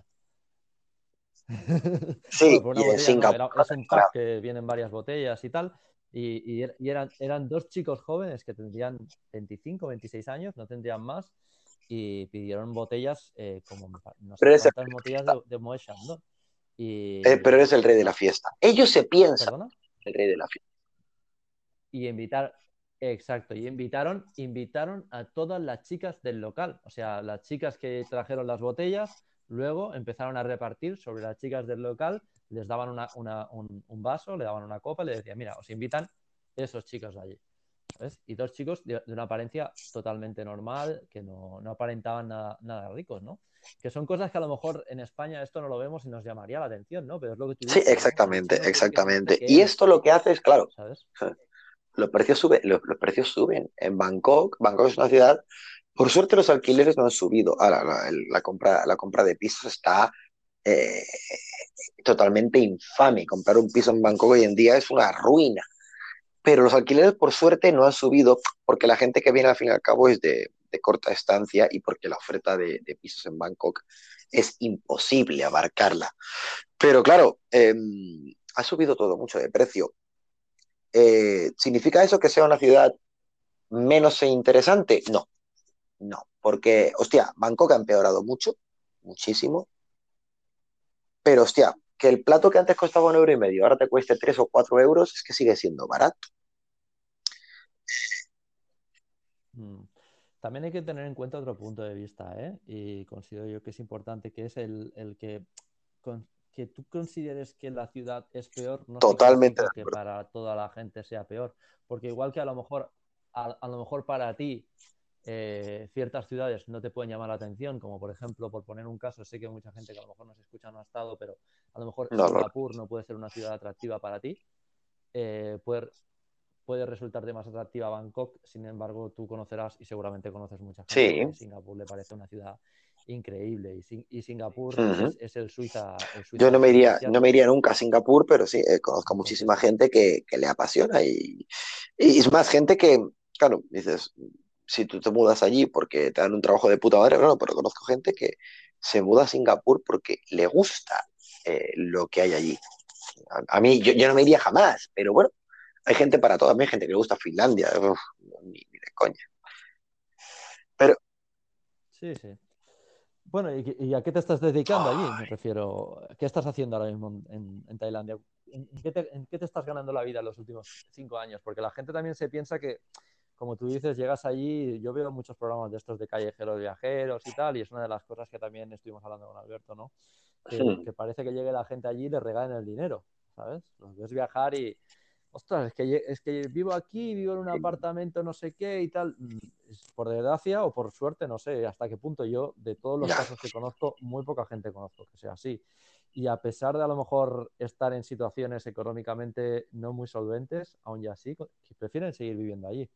Entonces, eh, ¿qué, es, primero, qué, es, cómo fue tu experiencia para encontrar trabajo? Bueno, eh, yo lo que nunca he dejado de hacer es ser periodista, pero no es mi única vía de ingresos y ahora mismo no es la mayoritaria tampoco. Em, pero claro, yo el sueño de ser corresponsal, que es lo que todo quiere, todo mundo que tiene tinta en las venas quiere hacer, pues, desgraciadamente no vivo en la época. Y no vivo en la época porque ahora mismo la, prensa no quiere pagar dinero. La prensa no quiere pagar dinero. Pero bueno, yo nunca he dejado de ser periodista. Em, y bueno, yo este año, por ejemplo, he salido en, he trabajado para, para medios de televisión, bastante, para Antena 3, para, para La Sexta, eh, también he trabajado para TV3, eh, he, trabajado bastante para radio, me llaman mucho de, para, para colaborar con Radio Francia Internacional eh, y yo colaboro regularmente con El Confidencial. Eh, no es el único medio escrito con el que he colaborado, pero yo colaboro sobre todo con El Confidencial, aunque he hecho reportajes en La Vanguardia, en el periódico, en muchos sitios. Este año también he escrito, este, bueno, hablo, de este año, no, el año pasado también escribí en el periódico de Cataluña un reportaje, o sea, esto nunca he dejado de hacerlo. Mm, lo que pasa mm hecho de todo en Bangkok, hecho eh, de todo, como he hecho de todo en todo el mundo, eh, también en España, pero eh, he dicho antes que hice hasta de profesor de español, qué lamentable que fui yo, profesor de español lamentable. Em, pero bueno, he hecho hasta de falso ginecólogo, esta es una historia muy jodida. Me hice, o sea, obviamente no, no delante, no delante de, de unas piernas, no una consulta, pero tuve que ir a hacerme pasar por ginecólogo a una, eh, a un congreso en el Shangri-La, en el Shangri-La. Es una historia, una historia de turbia, turbia, yo haciéndome pasar por, ginecólogo en una convención, bueno, he hecho de todo. Em, lo que pasa es que hay que buscarse la vida. Mm, yo, eh, bueno, mm, en 2013 fue un año muy malo para mí, porque, bueno, me lo pasé muy bien, la verdad. La primera mitad estuvo muy bien, pero yo fue el año que yo después de, en verano me fui a España. Mi padre estaba enfermo, me tuve que ir a España unos meses. Y, siempre lo cuento que estaba totalmente jodido porque me di cuenta de que 2013 era el primer año en muchísimos años, desde que había empezado en el mundo, desde que empecé como periodista, era el primer año que no había publicado absolutamente nada en prensa, pero nada, de nada, de nada, cero. Eh, trabajaba haciendo artículos para marketing digital que me daban dinero y todo esto, no mucho, ¿eh? muy poco. Eh, hostia, yo me había jodido mis 33 años, que me había tenido que ir a España, que llevaba tres años que aquello no funcionaba en Tailandia, que iba muy a trancas y barrancas, muy para arriba, para abajo, para arriba. Y, y dije, tengo que hacer algo con mi vida, tío. No puedo hacer artículos de marketing digital y ganar 600 pavos y ahora estar aquí en España jodido porque mi padre está aquí. Y, bueno. y entonces dije, pues si tú lo que quieres hacer es escribir y tú lo que has querido hacer es publicar cosas y nunca has encontrado el medio de comunicación que quisiera publicártela, ¿por qué no te abres un blog? Ojo, ¿eh? el típico tópico, mm, el topicazo, pues ábrete un blog. Vale, pues yo me abrí un blog. Exacto. Me abrí un blog, pero me lo tomé muy en serio. Pero lo tengo abandonado ahora, es cierto, pero me lo tomé muy en serio. Y era un plan.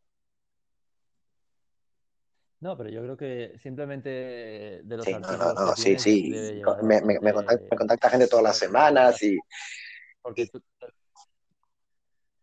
mucho contenido que tienes es evergreen, que, que- que siempre va a estar ahí, siempre se va a... No sé qué artículo sea el que más, el que más visitas tenga, seguramente ¿Qué va, tío? Es uno de turismo, de, de qué comprar en Bangkok, tío. Uno que hice así, solo de ayuda, pero a ver, o sea, al final el turismo es el turismo mayoritario, ¿no? Mm. Eh, al principio eran los de Lady Boys, esos, los artículos de la transexualidad, tío, eran muy demandados. Eh, pero yo me lo tomé en serio el blog, me lo tomé en serio. Dije, voy a hacer los artículos como si me estuviera publicando el puto New York Times, tío. Voy a hacer los artículos, voy a dar el do de pecho, lo mejor de lo mejor de lo mejor. Y, y funcionó, tío. Y funcionó. O sea, mm,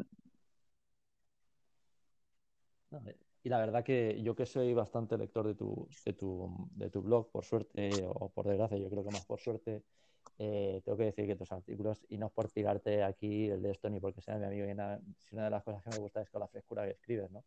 Creo que el, el punto de vista que le das a, a los artículos y tal y como los escribes, y si no tan fresco, o sea, yo cuando leo un artículo tuyo me da, me da siempre frescura, aunque sea, eh, aunque sea el de los Ladyboys, por poner un ejemplo, o aunque sea el de compras que tienes que hacer, o aunque sea, no sé, siempre le das un punto de vista muy natural, ¿no? Que es- yo creo que es una parte muy importante. Creo que ahí entendiste, y creo que es una de las grandes partes donde lo que te hizo, lo que te hizo separarte, y creo que entendiste que en aquella época, justo en aquella época, cuando se escribían sí, blogs, se escribían desde un punto de vista quizá un poco aburrido, ¿no? Eran más como una carta de prensa en muchos casos, y sin embargo tú le diste un, un poco que tus, tus artículos no simplemente son artículos, sino son, son historias, ¿no?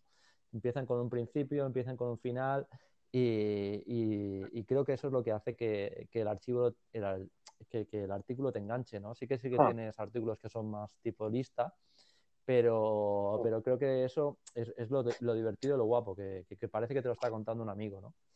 Y es lo que me gusta, ¿sabes? De, de ello. Y creo que es- ahí diste un vuelco y en aquella época, pues ahora sí que es cierto que se ven más blogs así, pero en aquella época se- la gente cuando escribía buscaba No, es que, y utilizar es que eso es un gran error. y, y dar un punto de vista más. Y, y sin embargo llegaste tú y, y diste un punto de vista mucho más, mucho más fresco, ¿no? Más natural. Y creo que eso fue lo que te hizo petar, ¿no? Y al final era- diste, diste con la tecla de lo que la gente Yo solo quería contar las cosas como, como hubiera querido contarlas en un medio de comunicación. Claro, yo dije, yo voy a hacer artículos periodísticos, pero sin filtro. Voy a hacer artículos periodísticos sin filtro y voy a meter experiencias personales y voy a contar lo que me dé la gana. Y 200 artículos después, pues había desarrollado un estilo propio, que luego me han copiado por todos los lados, ¿vale? Pero había desarrollado un estilo propio y, y me había transformado yo como escritor, me había transformado, había cambiado eh, y hostia, mm, yo Banco Bizarro, tío, es como lo que yo he creado y estoy muy orgulloso de eso, tío, porque es que al final acabé escribiendo lo que yo realmente quería escribir. Y dices, que es un blog, eh, un blog, una mierda. tío, es un... o sea, Banco Bizarro, yo he llegado a contar historias y además que yo hago artículos de 4 o 5 6 mil palabras. Es un poco... Sí, sí, eso luego, luego descarta, luego desata hay que decir que tu, blog eh, seguro no tienes lo suficientemente monetizado como lo podrías tener, que seguramente podrías tener muchos más ingresos. Pero, pero no es tu idea, ¿no? No, es que yo lo he dicho antes, yo tengo tinta en las venas. Em, a mí, a mí lo de lo de venderme no, no me mola. O sea, eh, yo, por ejemplo, en el mundo sí que escribí artículos que no me gustaba escribir, pero aún así cuando escribí un artículo que no me gustaba escribir, yo tiraba siempre por... Le buscaba el lado, el lado interesante que a mí sí que me podía gustar. Lo que yo nunca escribí en el mundo, mira, tanta gente que critica el mundo, ¿eh? pero yo la gente que, la gente que me, con la que yo empecé y la gente que me formó, eh, como Carol Álvarez, como el mismo Dani Cordero, o sea, Dani García, gente muy, muy buena, esta gente no se vendía y esta gente a mí lo que me enseñó era estás en el mundo, hay una serie de temas que no vas a poder tocar, hay una serie de temas que te van a decir que, has de tirar por aquí, pero tú, mientras busques algo donde dar caña, donde eh, buscar la verdad y buscar atacar al poder, atacar al poderoso, siempre vas a tener opción. Entonces, a mí, yo tengo muy marcado lo de, lo de no venderme. Eh, yo me acuerdo, eh, en el mundo me llamaban, hola, mira, te llamo de Singapore Airlines es para que vengas a hacer un reportaje. Sí, mira, que te vamos a pagar un viaje a Singapur. Sea, está viendo el mundo, te vamos a pagar un viaje a Singapur. Primera clase, te vas a alojar en el Marina Bay Sands, el hotel más icónico de, la ciudad de estado del país. Eh, vamos a tratar de puta madre. Vale, ¿yo qué tengo que hacer? Mm, pues un reportaje, digo, tú me invitas al viaje y yo estoy obligado a hacer algo. Sí, tienes que hacer un reportaje sobre Singapore Airlines y la experiencia de vuelo. Y le dije, pues no voy. Y, me quería morir, ¿eh? porque quería irme ya. Pero si tú me dices que yo estoy obligado a hacer algo, yo no voy. Y ojo, yo he volado a Suiza con Starbucks, he volado con Homas a Marruecos, he, volado con, el gobierno regional de, de Lyon a Lyon, eh, he ido a muchísimos sitios, he ido a la Unión Europea, eh, he ido a Alemania, he, viajado un montón por prensa, pagado por, por empresas, por terceros. Pero yo siempre iba con la misma condición, siempre. Eh, tú me pagas el viaje y yo luego escribo lo que yo quiera. Yo a Starbucks le di una hostia que te cagas en el mundo, en, el suplemento Mercados de Economía de los domingos, en Página Salmón. Le di una hostia que te cagas. Eh, me llamaron para demostrarme que lo que yo decía era verdad, pero no del todo, que tenía otra visión, otra versión.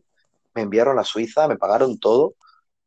Tuve unos días de puta madre en Suiza y volví y aún hice un artículo libre. Eh, y eso para mí es lo más importante. Entonces, a mí, claro, a mí cuando la gente me habla de los blogs, es que yo, tengo una experiencia que es diferente. Entonces, yo, a mí cuando la gente me dice, no, pero yo estoy aquí, hay que sacar dinero, hay que sacar dinero. Yo entiendo que hay que vivir, hay que sacar dinero y todo lo que tú quieras, pero es que lo que yo no voy a hacer es, yo no te voy a recomendar un restaurante eh, porque me pague a mí. No, es que ni siquiera algo tan tonto como recomendarte un restaurante, no, si te recomiendo algo de pago, te lo digo. Y no es algo que yo te recomiende, lo que digo es, oye, mira, esto si, si le entras por aquí, a mí me va a caer algo de dinero, que bueno, al fin acaba muy poco. Pero yo jamás no, y Pero es que además, eh, eh, ha habido gente que me ha dicho, oye, que he ido a este restaurante y me han dicho, oye, que se ha llenado de españoles. Y no sabemos por qué. Y cuando le hablé de tu blog me dijo que te dieran las gracias. En, ningún momento se me ha ocurrido decirle, oye, ¿me puedes dar dinero por sacarte aquí en el blog? No, no, tío, además no me gusta, no es mi profesión, no es mi estilo. Mm. Eh, y entonces yo por eso no lo, no lo monetizaba. Pero la gente se equivoca, es que había gente que me decía, joder, es que cometes un error gigantesco. Yo no cometo ningún error. Yo empecé el blog porque yo quería escribir los artículos que yo quería escribir. Yo empecé en un octubre de 2013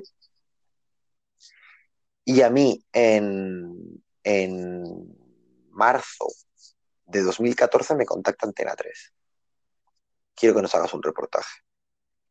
En abril de 2014, La Vanguardia, que llevaba dándome largas para un tema muy importante, me compra el tema. En 2015 me ficha el Confidencial. A la que me doy cuenta, yo soy periodista en Asia eh, y cuando hay algo de Bangkok me llaman a mí. Y todo esto, y claro, y todo esto nace por... No, cuando hablo de, Tailandia me llaman a mí. Y todo esto nace por el blog. Yo no hubiera hecho entrevistas en, en, casi todas las televisiones españolas. A mí no me hubiera robado televisión española eh, una entrevista. No, y aparte también me gustaría también comentar otro tema que creo que es bastante importante, este Luis, que luego seguiré, lo, volvemos a ello y lo tocamos, porque esta parte que estamos hablando del blog me parece bastante interesante, porque también es una parte de aprendizaje donde ya todo lo que es la parte de marketing digital y todo esto, y creo que también es importante que, que le demos una vueltilla por ahí pero también uno, has, tocado temas, eh, mm. duros como el tema de la cueva, que, yo estaba por ahí, no sé si se acordará, algunos chavales se, se metieron en una cueva. Eh, has tocado temas duros, como el tema del, chico que, bueno, lo del asesinato y todo esto que, hubo en, Tailandia. Eh, tampoco quiero contar mucho porque luego, luego, si quieres tocamos un poco más el tema. Y, has, destruido o, has hecho mucho daño a medios de comunicación desde, desde tu posición, porque me acuerdo cuando le, destruiste el programa a Alberto Chicote, que, eso es una parte muy importante cuando no, el... No vino, ¿eh? No vino. Pero bueno, eso, eso lo tocamos luego, lo tocamos luego, que yo ya me lo sé, que yo ya lo he tocado, pero la gente no, no lo sabe. Eh, luego vamos a ese tema. Estábamos en el tema del blog y tal, y que no has querido monetizar porque me parece muy interesante esa parte, pero claro, todo esto también te hizo aprender lo que, lo que tú dices, ¿no? que lo, que estábamos hablando antes, que al final las, las, oportunidades aparecen, pero hay que irlas a buscar también. Si no, si no estás en, ah. dicen, no tienes suerte si no estás en el momento indicado, ¿no? Eh, evidentemente la, la, suerte hay que buscarla y creo que en esa parte donde tú no tenías un puto duro, estabas en la mierda y lo único que tenías era un portátil y conexión a internet, dar ese golpe en la mesa y decir, oye, mira, yo no me voy a quedar parado, voy a hacer algo y algo en lo cual yo me sienta contento, creo que es bastante, bastante interesante, ¿no? Ese, ese punto de vista y creo que la gente también puede aprender mucho de eso, de que, de que hay que buscar las oportunidades y hay que luchar por ello y hay que reinventarse, porque después de esto también has sacado trabajo en marketing digital y has estado trabajando como... Sí, sí. Eh, es más, bueno, yo abro el blog, en parte una de las, de las intenciones de abrir el blog era, bueno, pues puedo hacer, puedo ganar dinero como marketing digital, pues mira, lo que voy a hacer yo ahora es aprender todo lo que es SEO eh, con, el blog. Yo, bueno, tuve mucha suerte porque la mujer de... Bueno, SEO SEO, para que no lo sepa, es Search Engine Optimization, que quiere decir eh, hmm. optimización de los textos y optimización de las páginas web. Para cuando tú buscas en Google, que te salgas eh, en, mejores posiciones y de esta manera hmm. conseguir más Pues yo tenía, yo tenía una, eh, yo tengo un gran amigo, que es otro hermano, que se llama Raúl, con el que yo viví en, en Lisboa lo que decíamos antes, ¿no? Tuve que ir a conocer a uno de mis mejores amigos, a uno de mis hermanos en, eh, que es madrileño y me tuve que ir a Lisboa para ello. O sea, me voy a alquilar un piso y me encuentro un madrileño, tío. Y el madrileño me dice, oye, pues hay una habitación libre, ¿te quieren venir? Se lo digo a portugués, que es mi compañero de piso. Y bueno, este, este que es Raúl, que es una de las personas más importantes de mi vida, eh, pues su mujer era la, era la jefa de SEO en el grupo Prisa. Ahora viven en Chile y se van a mudar a, a Perú eh, porque ella es una máquina en esto. Entonces me dijo, ella, bueno, era, era experta en SEO y me dijo, pues vente a Madrid a ver a Raúl y te quedas aquí en tres o cuatro días y yo te doy un, curso de SEO de, tres días. Y yo aprendí SEO a saco con ella, tío. Aprendí SEO a saco. Claro, claro, pero a saco. Lo puse en marcha en Bangkok Bizarro, empezó a funcionar y entonces sí, empecé a hacer marketing digital para ganar dinero de aquella manera. Hmm. ¿Cuántas visitas puedes estar ahora? ¿El qué? ¿60.000 o 30.000 al mes? ¿Por cuánto te Ha bajado, no, tuve un problema, tío. Me, hicieron un ataque, tío. Ha bajado, ahora tendré 50 o algo así. Me, me bajó, me bajó. que 50.000 visitas es, es, una barbaridad para un blog hoy en día en el mundo que estamos viviendo, porque la gente considera que hay que tener en cuenta que es un blog de un nicho muy reducido para una gente muy, muy, muy concreta, para alguien que busca algo muy concreto. O sea, no, no tienes un blog de viajemos por Tailandia. O sea, tienes un blog que tomas, tocas temáticas eh, complejas eh, y, y, de muchos tipos. Incluso esto te lleva a, a crear el libro. Tailandia en paños menores. Llama, título, título, bien sugerente. Exacto. Exacto, que, que, que, tampoco le has dado mucha caña dentro de. Pero, pero he vendido un cojón también. Para, un cojón no, he vendido mil. Adelante, ¿no? Pero bueno, tío, ahí está. Pero, pero Autopub autopublicado. Dicen que nos está vendiendo y dentro de lo que tú de esto es que hmm. autopublicado, correcto. Autopublicado.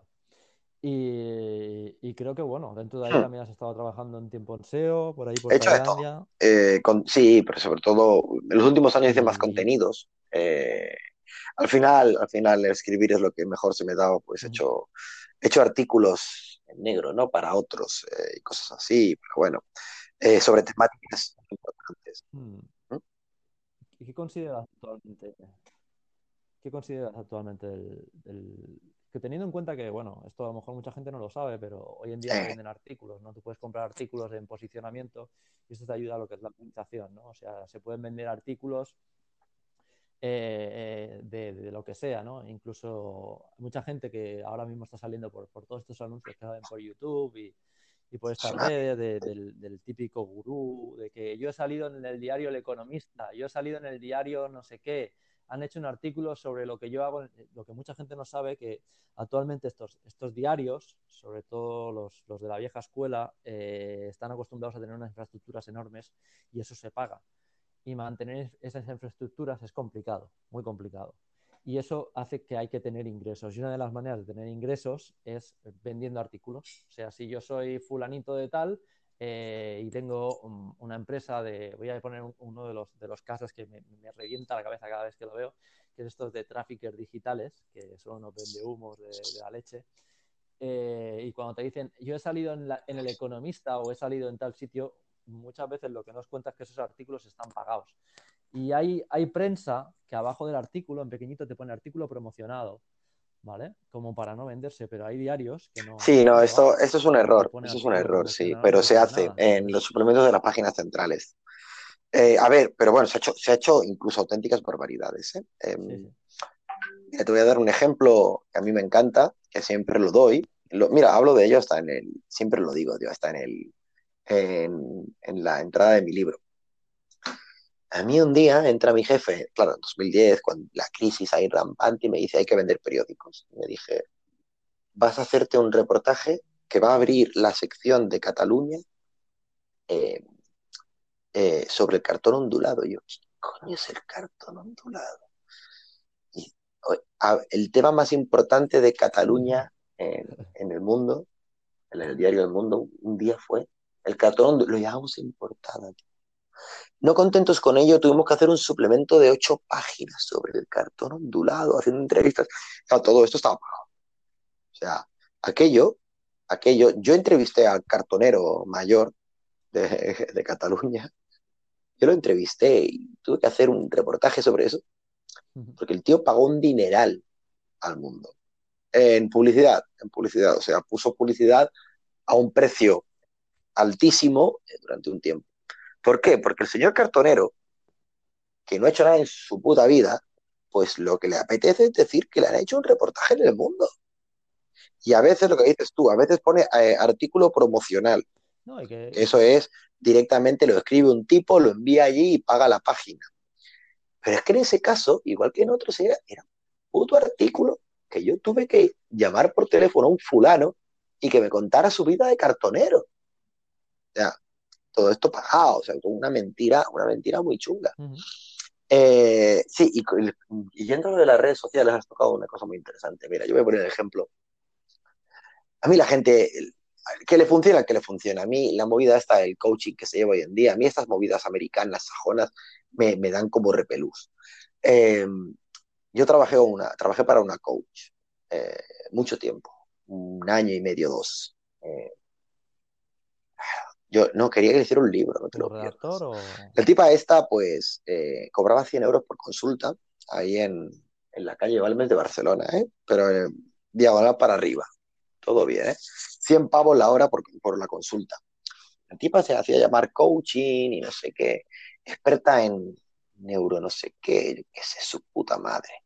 Eh, nada, tenía Sí, no, no, no, no, no, sí, ya le gustaría eso. Tenía, tenía tres, o cuatro, tres, o cuatro, títulos propios de estos que se llaman, ¿no? De, de como enseñanza, enseñanza no, no certificada. Bueno, eh, la cosa es que la, sí, sí, sí, yo qué sé, pero ¿qué es el PNL?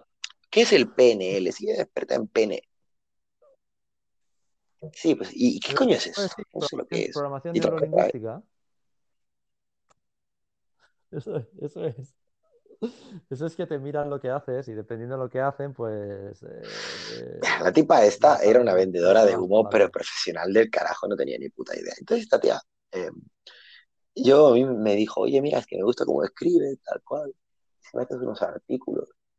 Y dije, bueno, pues esta tipa pues no querrá que los escriba, me va a contar su película y yo pues monto un artículo, que es una cosa que, que, bueno, que no estaría mal del todo, ¿no? En plan, pues ella te cuenta la película, y tú montas un artículo y ella dice, ¿está bien o mal? No, no, ¿sabes lo que me dice ella? No, no, no, no.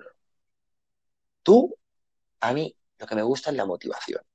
Temas eh, inspiracionales y a la vez aspiracionales, en plan, quiero crecer como persona, motivar, eh, quiero que hables de la gente tóxica. Estaba de moda en aquella época, la gente tóxica. 2014, dije gente tóxica, gente tóxica, relaciones tóxicas. Eh, y habla esto de, del, del, you can do it, esto tan americano del you can do it, you can do it, you can do it. Me inventaba, todas las semanas hacía un artículo para ellos.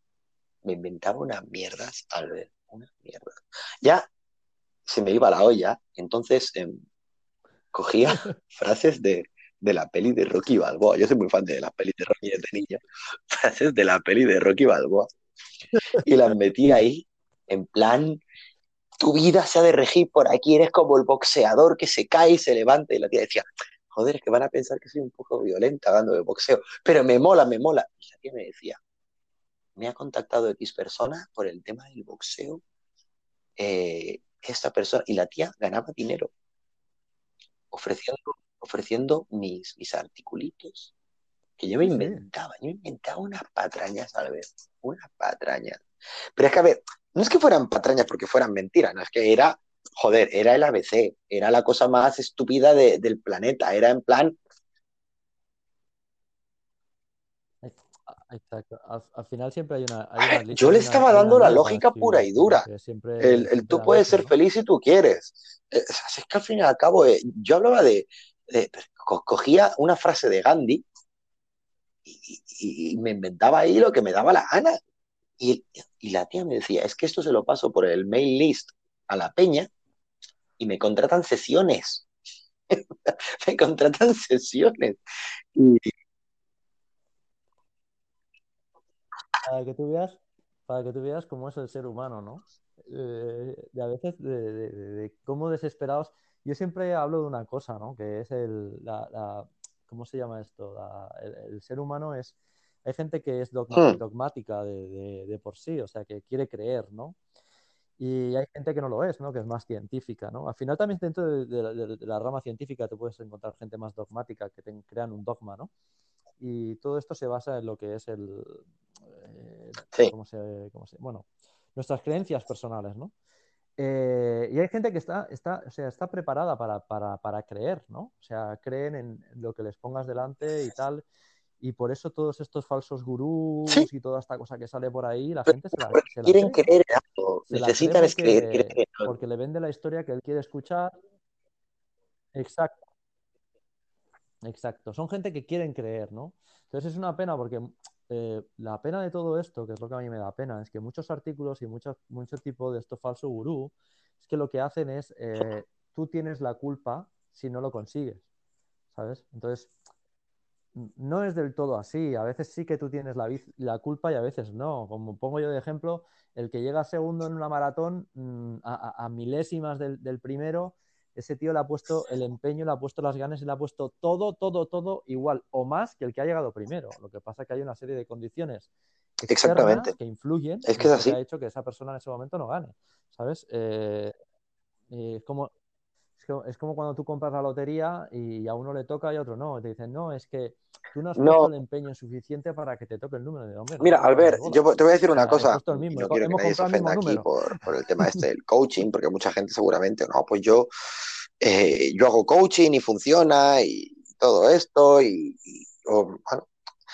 pero yo eh, me quedo con, con, lo que me decía mi, un gran amigo mío, también de, del barrio de San Cosme, tío, en el Prat mi amigo David Almenta, eh, que hoy en día, hoy en día es un, hoy en día es un experto en, en psiquiatría del carajo, o sea, bueno, es médico él. Eh, y él ha trabajado en, en, uno de los manicomios más importantes eh, de España, el de Zamboy. Y, y, me decía, es que uno de los, el, el, el gran problema del coaching y el riesgo de todas estas pseudociencias y del you can do it, todo esto, es que eh, dan soluciones globales a problemas específicos. Eh, ¿Con esto a qué me refiero? Dice, claro, tú a un tipo que está sano le dices, venga, va, que tú puedes, si tú te esfuerzas, tú lo vas a conseguir. Y un tipo que está sano pues no pasa nada, el tipo pues lo intenta, si lo consigue bien y si no lo consigue, o bueno, no lo ha conseguido.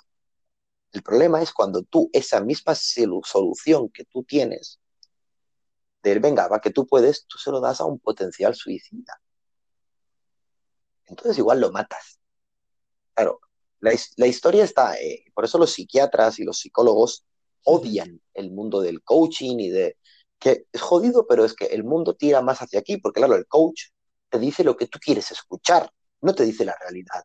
El psicólogo, el psicólogo primero te analiza, necesita tiempo. El coach no, el coach te dice lo que tú quieres escuchar. Pero claro, lo que me decían ellos es, ellos tienen un, o sea, tienen un abanico muy escueto de respuestas y de soluciones a, problemas infinitos. O sea, un psiquiatra, un psiquiatra, además de que tiene más herramientas, porque también está luego eh, la farmacología y todo eso, un psiquiatra es que eh, ha de entender un montón de variables, ha de, ha de haber estudiado, ha de conocer unas realidades. Al coach no, tío. Y claro, hoy en día lo de vender humo, yo os pongo el ejemplo de esta chica a la que yo le hacía, eh, a la que yo le hacía.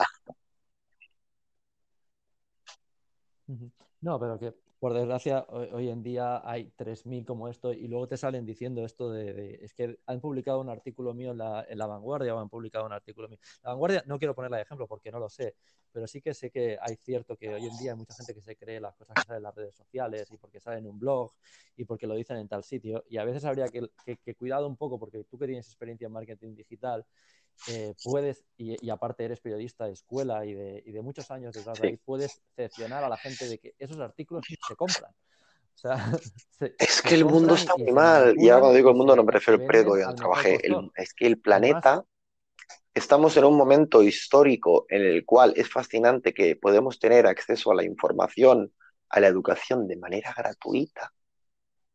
Eh, que es fascinante, tío, que es que hoy en día eh, todo está ahí, en esa pantalla, pero a la vez la gente es más inculta que nunca, porque lo que hemos desarrollado es que eh, ya no hay momento para el aburrimiento.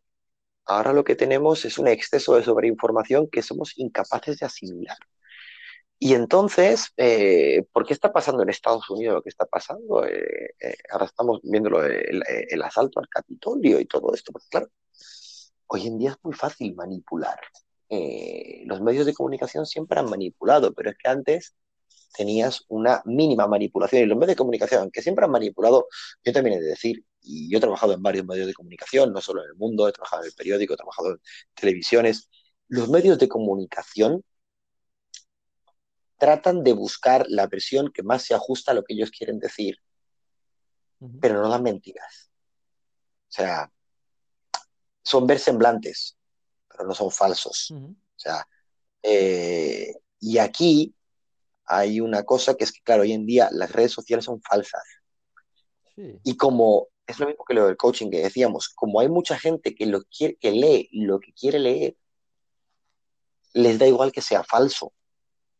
porque están obteniendo lo que ellos desean. Sí, el sesgo de confirmación, que es el sesgo de confirmación. Cuando a la gente le tienes la, la, mueves del sesgo de confirmación, pues, pues, pues lo destrozas. Y, y, mucha gente no tiene la, virtud de, saber entender el otro punto de vista. ¿Pero por qué? Porque volvemos a lo que decíamos antes, ¿no? Es gente dogmática y quiere creer en un dogma. Eh, y, y, que mucha gente crea en algo no significa que eso sea cierto. Y por poner un caso, y me sabe mal por si alguien lo es, pero ¿cuánta gente no cree en Dios o cuánta gente no ha comprado el, libro de la Biblia y, Dios no existe? Entonces, o al menos no tenemos evidencia científica de que exista.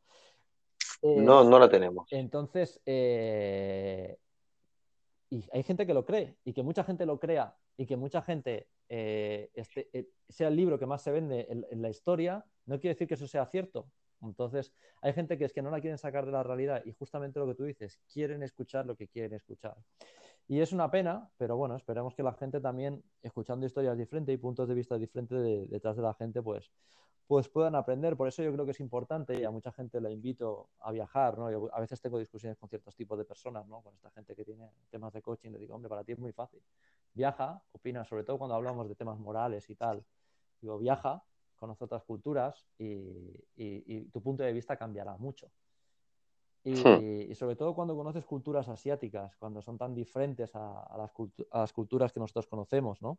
Al final la cultura asiática es algo muy diferente. Y justamente de eso, si te parece, vamos a hablar un poco de, lo que es Asia, de lo que es Bangkok y de lo que representa para ti. Eh, yo siempre digo lo mismo. La gente me dice que, miento, eh, pero yo vengo a Asia eh, y me gusta Asia porque es un lugar donde aún ocurren situaciones diferentes, donde la vida aún merece ser contada, donde las eh, situaciones cotidianas eh, son más interesantes que, lo, fascinante en, en, el mundo desarrollado. Asia es un continente muy, muy, muy diferente. A nivel plástico, tú que eres fotógrafo lo sabes, es un continente que te da para mucho, es un continente eh, con una manera de pensar totalmente distinta, eh, muy inteligente, a la vez es muy espiritual también, pero muy inteligente, muy formado, con un desarrollo bestial en los últimos años, pero que mantiene una esencia en su manera de vivir que es única. Eh, yo siempre lo digo, eh, a veces me siento identificado con, las gentes de Tailandia de, clase media, clase baja, en el sentido de que, de que les gusta vivir la vida. Eh, también lo puse en mi libro esto y es, una, es un ejemplo que me encanta dar, que mi primer año aquí, hace, hace ahora casi, bueno, en 2011, ¿no? Hace 10 años, a, final de, a finales de 2011 hubo una inundación fortísima y tú veías gente que había perdido su casa y todas sus propiedades.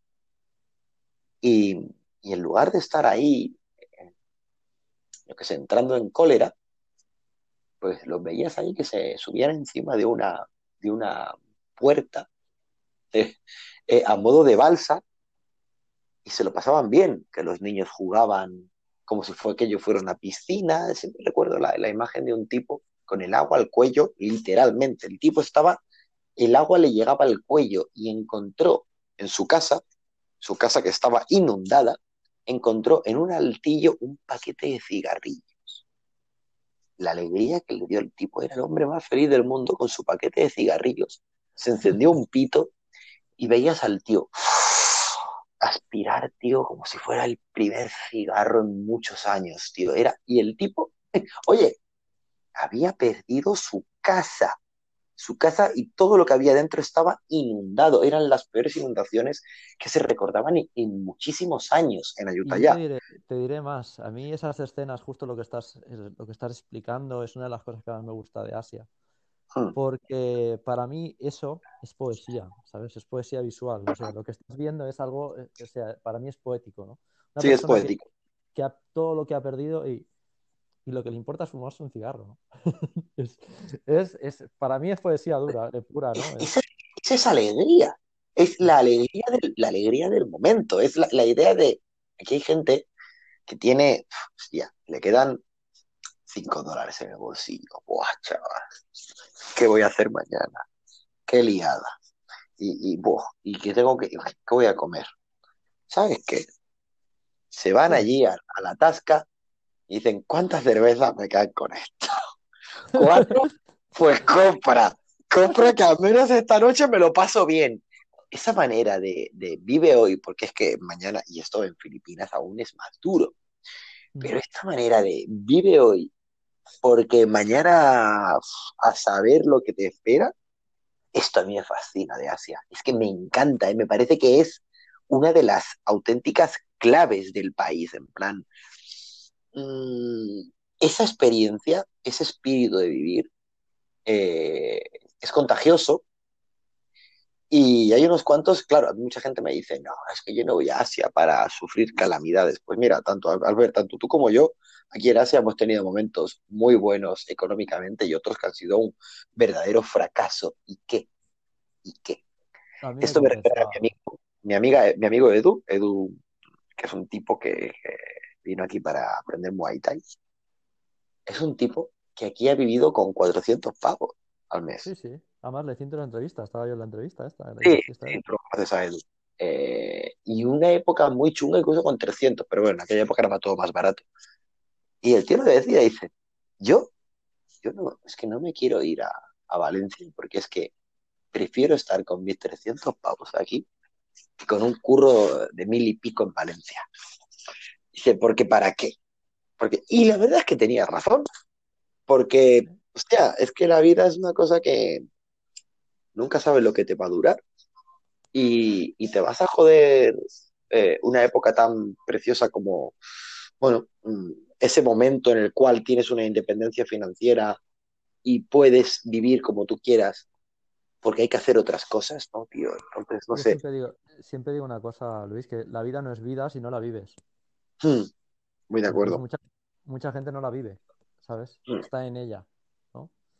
Sí, Y a mí esto, esto es lo que, lo que decíamos al principio, ¿no? En la primera parte de que, de que es muy importante lo de, lo de, lo de decir, bueno, es que aquí en Asia has encontrado gente de tu país que piensa como tú, claro, pero es que a mí lo que pasa es que en España, yo me vine aquí con 30 años, ¿no? Con 30 años en España mucha gente era, eh, había un cambio de chip bestial, de no, bueno, yo ya no voy a salir de copas, no es que ahora eh, por las mañanas hay que levantarse temprano y tengo que ir descansado y voy a cortarme con eso. Es en plan como que llega un momento de tu vida que has de subir, que tu vida es una mierda. Y esto yo jamás lo entendía, en plan, hostia, pero ¿por qué tengo que asumir que la vida es una mierda? Pues no, tío. Y, y aquí, Celia Cruz, ¿no? La vida es un carnaval. claro, sí, la vida es un carnaval. Eh, y es eso, tío. Y pues aquí estamos charlando, son las 12.45, me estoy bebiendo un vaso de ron gigante, eh, yo qué sé, y mañana no sé lo que haré, pero ya lo veré. Eh, luego la, gente le sorprende mucho, ¿no? Que, bueno, yo siempre cuando digo eh, que Asia es muy diferente, yo por suerte o por, desgracia he viajado a unos cuantos países, ¿no? Sobre todo en Asia y en Europa, digo, en, Europa y y en América. Y, cuando estás por allí te das cuenta que, no se diferencian tanto, ¿no? Yo creo que la gran diferencia cuando yo llegué a Asia fue cuando empecé a entrar a la primera tienda y empecé a ver que todos los productos eran blanqueantes. En vez de, en vez de para hacerte moreno. Dije, coño, ¿qué está pasando aquí? ¿Sabes? Y luego, eh, cuando a, la hora de comer, eh, bueno, eh, cuando llegas, lo primero que te dan allí es, una, cuchara y un tenedor. Y. ¿y el, y el cuchillo? Pues no, se, cor- se corta con, con la cuchara. Exacto, se corta con la cuchara, ¿no? Y aún, aún son- bueno, las, la- las generaciones más jóvenes de, de Tailandia ya no saben utilizar tanto los palillos. Yo me he encontrado con chicas más jóvenes que no, que no sabían usar los palillos, utilizaban solo lo que es la, la, la La cuchara y cuchara el del tenedor. Mm, mm. Pero que, que te, que te rompe la cabeza cuando te, dan eso y dices, ¿y ahora cómo corto el pollo? Yo me acuerdo que una de las primeras veces llegué a un sitio que, que era muy, muy normal y, y me dieron eso y digo, ¿y, ahora cómo, cómo, cómo corto el pollo? Y dices, bueno, dame, se- dame las servilletas y te dan un rollo de papel de váter. Y te dan el rollo de papel. El otro día bueno, pero es que amiga Sí, sí. Pero es que la historia del rey papel del váter es que luego te vas al baño y no hay papel del váter. Exacto. Pero, y tú dices, estos tíos están tarados. No, esos tíos no están tarados. Esa es su realidad. Para ellos, lo que para ti es el, papel del váter, para ellos es el servilletero. Exacto. Y, no es mejor ni es peor. Simplemente es, diferente. Y pero... Sí, dime, dime. No, que te decía que tiene unos, tiene unos labios muy finos y eso hay que cuidarlo, coño. Sí, sí, sí, sí. Es que, claro, es que todo este tipo de cosas, lo de las cremas blanqueantes, claro. Eh, a mí esto siempre me hacía, me hacía mucha gracia, ¿no? De que, de que, hostia, mm, mucha gente tanto blanqueante, eh, yo se lo dije un día a una amiga mía, dije, pero ¿y las partes íntimas qué? ¿no? Tienes una concha totalmente morena. Eh, ¿Cómo me dices esto? Claro, y digo, es al revés, ¿no? Es al revés que, en las culturas occidentales. Bueno, ya me he ido por la parte sexual, lo siento. No, y luego también tienes la parte, aunque parezca increíble, aunque yo, aunque Tailandia parece una ciudad que es un desastre y que la gente está, luego te encuentras cosas muy curiosas como que el, índice de robo es bajísimo. Hmm. Hmm. El tema de la delincuencia es, curioso, ¿no? bueno, es que en Tailandia hay que decir una cosa, ¿no? Que que en Tailandia eh, la pena por robar un Porsche o por robar una Coca-Cola es la misma. Entonces, es bastante jodido. Pero es que, digamos que por una serie de condicionantes, en parte por este, la gente no roba. Entonces, si roban, si roban, va a ser porque, porque el botín es grande. Eh, porque claro, yo no me lo voy a jugar aquí por 200 euros. Y allí no, aquí, aquí no hay hurto ni hay pollas. Esto es una de las cosas que mucha gente, claro, es que, la gente no se da cuenta de, lo bien que se vive en España y de, las, y de los derechos adquiridos que tenemos. Hubo un grupito de españoles, chavales, siempre se dice, dos chavaletes, jovencitos que vinieron aquí y que estaban de fiesta en Chamay y que vieron una, una, una tasca de estas de barrio abiertas y dijeron, oye, a robar y se robaron, eh, esto pasa mucho en Chiang y se robaron una Coca-Cola y un pan bimbo. Oye, fueron a la cárcel y esquivaron la cárcel pagando mordida. Pero le pasó lo mismo a otros chavales. Y la cárcel en Tailandia no es igual que la cárcel en España. ¿eh? No, y yo he estado, no dentro, o sea, he estado no como preso, sino como visitante. Y... Hombre, yo he estado retenido dentro de un cuartillo. Mm, no, es nada, no es nada. Eso no es nada. Eh, que eso, ya lo contaremos en otra historia. Pero bueno, que, que, que, la, que hay ratas, tifus, eh, de todo ahí en la casa. Mm, mm, y, y, que claro, que tú, oye, mira, me voy a robar aquí esta camiseta que vale 3 euros aquí en el mercado porque soy un chuleta y me mola robar. Ya. Sí, porque pensamos que son tontos. Ya, pues sí, porque sabemos que son tontos. Bueno, pues las leyes son diferentes, chaval. Pero es cierto que, es cierto que, Bangkok es una ciudad en la cual tú puedes dejar el ordenador en la mesa de la cafetería, te puedes ir al lavabo, te puedes recrear en lo tuyo y el ordenador va a seguir estando allí. A ver, no lo hagas porque yo te lo diga, porque siempre está la excepción que confirma la regla, pero lo normal es que no pase nada.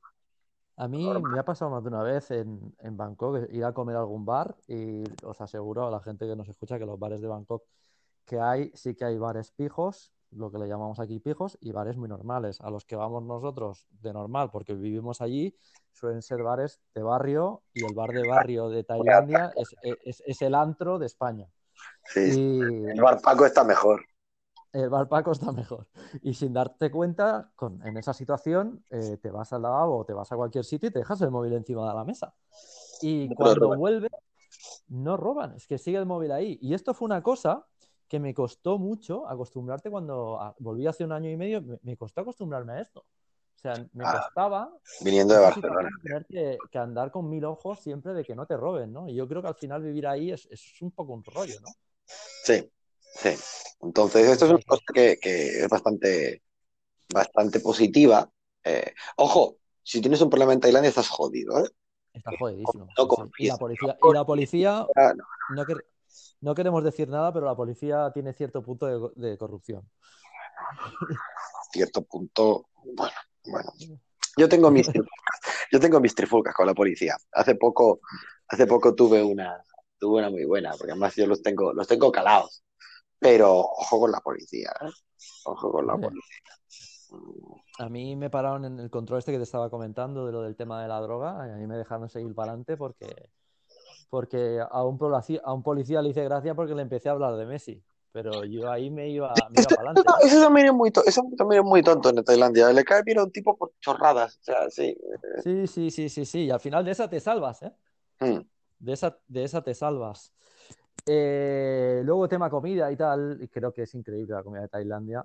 Eh, a pesar de que en otro momento si quieres hablamos de otros países asiáticos, porque también dices lo del tema de lo de, de lo que te gusta de Tailandia, es ese punto de locura, pero sin embargo sé que eres un gran amante de Japón. Sí, Japón es el país, es mi, país fetiche, ¿no? Es el país eh, donde yo siempre me hubiera gustado vivir, pero es que prefiero no vivir para que no se rompa esa magia. Eh, Oye, Japón tiene un montón de cosas negativas, no las voy a evitar, o sea, un racismo chunguísimo. Ya, ya, no hablo de que sea más caro y todo eso. Es, es, conserva, que son conservadores.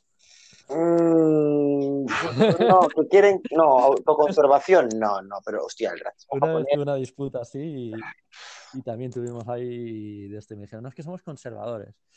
Vale. Sí, bueno, quieren, quieren conservar su idiosincrasia.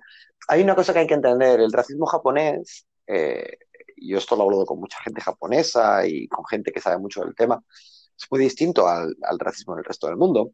Eh, el racismo en la mayoría de, culturas occidentales es soy superior, porque vengo de, bueno, eh, porque históricamente mi cultura es superior a la tuya, mi raza eh, tiene más logros. Luego está, por ejemplo, el racismo tailandés es, es, cómico, el racismo tailandés es estúpido, es simplemente yo soy mejor que tú, pero me caes muy bien. y, pero como sé que económicamente y financiera y de manera financiera soy una mierda a tu lado, pues me mola que valores que aún teniendo tú más dinero y viniendo de un país rico, yo molo más. Eh, y luego ya pues las tonterías que tienen los tailandeses, no los tailandeses, algunos tailandeses de que son mejores porque se duchan más que nosotros y demás. Pero el racismo japonés es muy curioso, ¿no? Porque el racismo japonés eh, se basa más bien en, en un complejo de inferioridad. Eh, es curioso, pero desde lo de la guerra eh, están muy jodidos eh, y tienen un complejo de inferioridad de que ellos se sienten inferiores. Cuando a ti no te dejan entrar en un bar de Japón, lo hacen porque es que se sienten inferiores a ti. Cuando tú entras en Japón en un restaurante y se ponen a hablar como locos, es porque ellos no hablan inglés. Y como tú les hables en inglés, van a sentir un punto de vergüenza y, de, y, de, y se van a sentir tan poca cosa que prefieren ellos directamente hablar en, japonés sin dejarte hablar para que tú no tengas ocasión de dejarlos a ellos en un mal estado. Y que, lo dices, hmm. que lo dices con conocimiento de causa. ¿Cuántas veces has estado en Japón ya?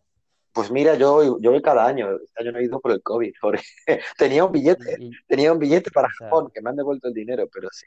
que, ya son casi 10 años yendo, ¿no? Casi cada año, ¿no? No, no, no, no. He ido 7 años. Eh, 7 años.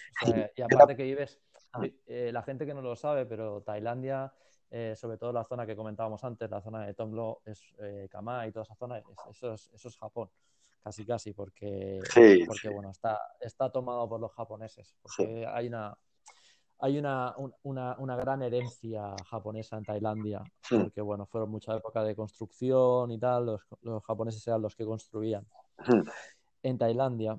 Y, bueno, mucha gente se piensa que, en, Tailandia la gente es pobre y que no hay, y que no hay, no hay dinero. ¿Qué opinas sobre eso?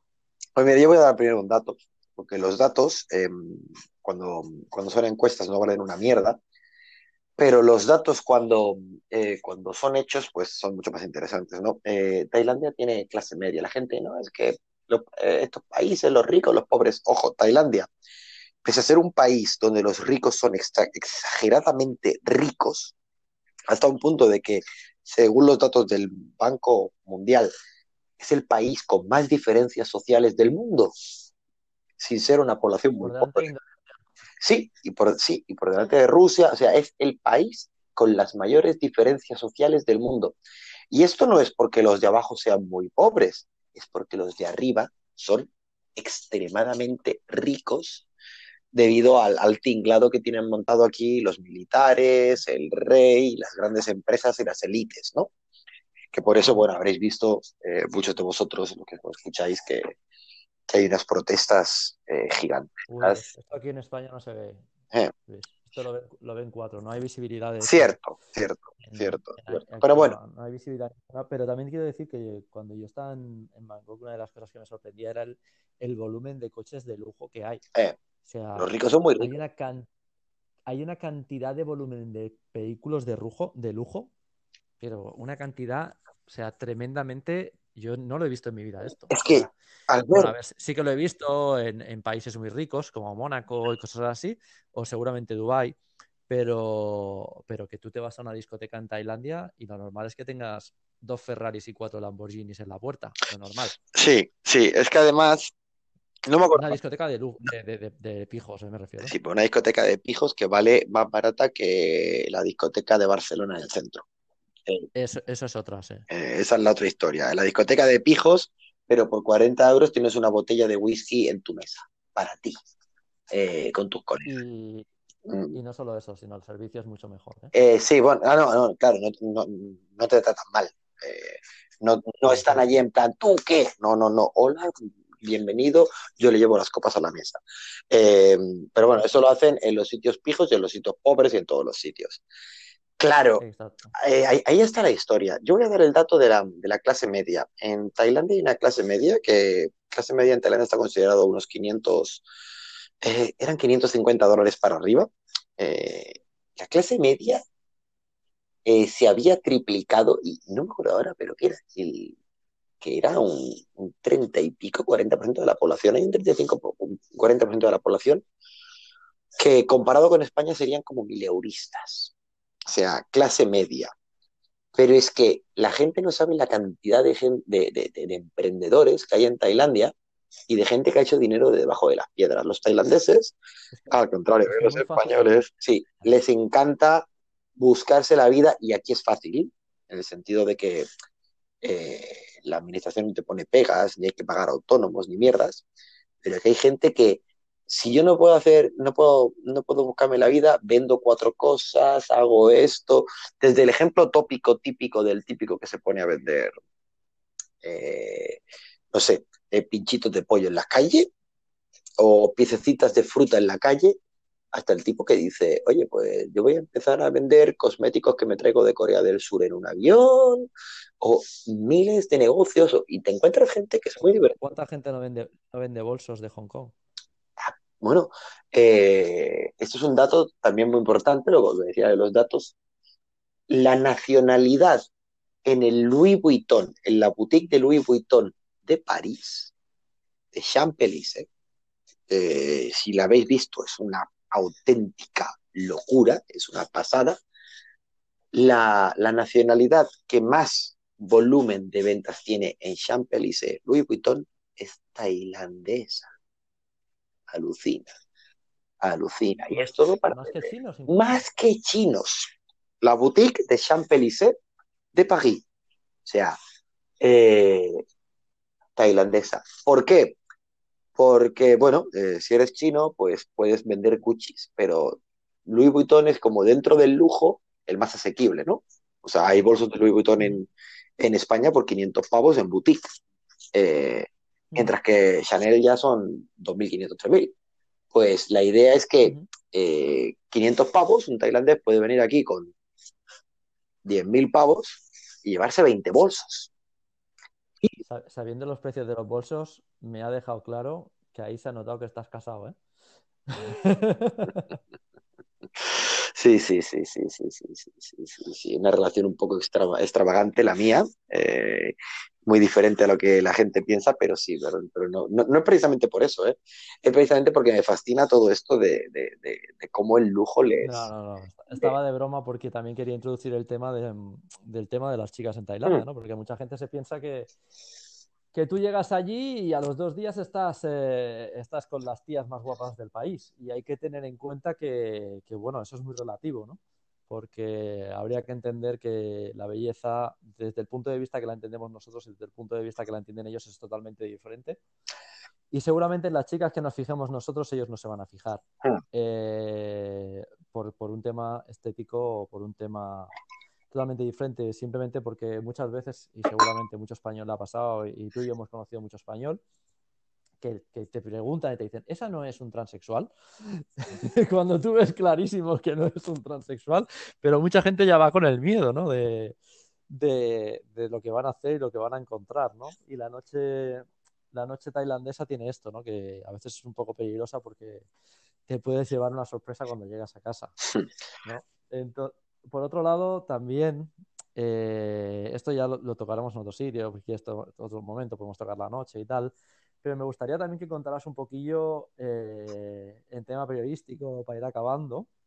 Uno de los casos que, por los cuales se te conoce más aquí en España y, más, eh, más famoso así se, se, te puede hacer, o quizás ser una de las personas ¿Qué más conoce del tema? Si que contaras nada, cuatro datos de, del acontecimiento este que pasó con el tema de, la muerte de un, español allí, en un tema nocturno y tal, y contaras un poco lo que, lo que fue la noticia y lo que conoces y tal, dentro de lo que puedas explicar, que entendemos que hay una parte que no se puede explicar. Bueno, mira, em, el nombre, el nombre del, fallecido pues está en, internet, no hace falta, no hace falta mencionarlo porque, bueno, eh, era una persona de un pueblecito pequeño y ya sabéis cómo son los pueblos. Ah, se armó un revuelo bastante feo y la familia pues lo ha pasado bastante mal por, eh, haberse mancillado el nombre de esta persona. Eh, bueno, fue un caso que, que nos afectó a todos un poco, pero sobre todo unos cuantos, porque precisamente yo conocía a, al sentenciado por el asesinato y conocía a la víctima también. Eh, y bueno, esto es una cosa que pasa mucho en Bangkok. Antes hemos dicho que, es muy normal juntarse unos con otros y conocer aquí gente con la que conectas muy fácilmente. Ya, pero es que aquí también eh, mucha gente em, baja la defensa. Y aquí mucha gente se junta con otros por la experiencia, la locura y el vivir la vida, sin darse cuenta que a veces es un error. El, sentenciado, eh, no vamos a decir culpable, lo que sea, bueno, la persona eh, era un tipo que se hacía, se, daba a conocer como, como delincuente, eh, como un prófugo de la justicia española, y el tipo lo decía mm. alegremente, se presentaba. ¿Podrías explicar un poco? Mm también introducir un poco lo que me gustaría a mí, que si pudiera ser, eh, hasta cierto punto, un poco, aunque no expliquemos la persona ni expliquemos nada, porque me parece bien, que no, digamos que, de qué persona estamos hablando, pero me gustaría un poco que explicaras un poco la situación de lo que ocurrió para, para la gente que no sí, lo sepa. a ello voy, a ello voy. Em, lo que te estaba contando, el... aquí hay una persona primera que es la mala, por decirlo, el malo, que es una persona que se autodeclara como como prófugo de la justicia española, eh, delincuente, vividor y que aquí, bueno, yo cuando lo conocí me decía, yo follo, yo follo mucho, follo todos los días, a eso me dedico. Bien, tipo con la Sagrada Familia tatuada por el, por el cuello, bastante peculiar. Y, y la víctima era un tipo que se agenciaba mil euros al día, al día, eh, porque era un consultor informático de un rango elevadísimo, eh, que trabajaba para, para, grandes pagadores y que, se llegaba a meter eso, se metía 30.000 euros al, al, mes. Bueno, 30.000 no, porque los días festivos, 20 y pico mil euros al mes. Y era un tipo que decía, yo cuando tenga 40 años me voy a retirar, porque tengo un millón, de, un millón ahorrado. ¿Y qué pasa? Que esta persona es de un pueblo pequeñito donde nunca nada malo pasa y donde toda la gente se conoce y luego pues se va a estudiar la universidad, también acaba en Estados Unidos y acaba en Bangkok. Eh, atraído y fascinado por las luces de neón, eh, el mundo de la noche, la prostitución, era un tipo... una, cosa, mm. Una cosa no quita la otra. Tú puedes ser un genio en tu trabajo y, que te gusten otras cosas. Yo creo que, creo que eso no, no está reñido en uno con lo otro. Y ni siquiera, ni siquiera es malo. Albert, y ni siquiera es malo. No, que ni siquiera es malo. Es que simplemente lo estoy poniendo como ejemplo, que la gente te ve que tal. No, hombre, esto es una cosa, una película que nos han vendido, ¿no? Yo creo que en el nuevo paradigma y lo que nos está enseñando la vida es que sí que es verdad que tenemos que tener cuidado y, y tampoco hace falta hacer daño a las demás personas, pero tienes casos como el señor Elon Musk, que es un tío que es, extravagante, está medio loco. Y, hoy leía la noticia que es el tipo más rico sí, que ha pasado ayer. Sí, lo he leído. A Y,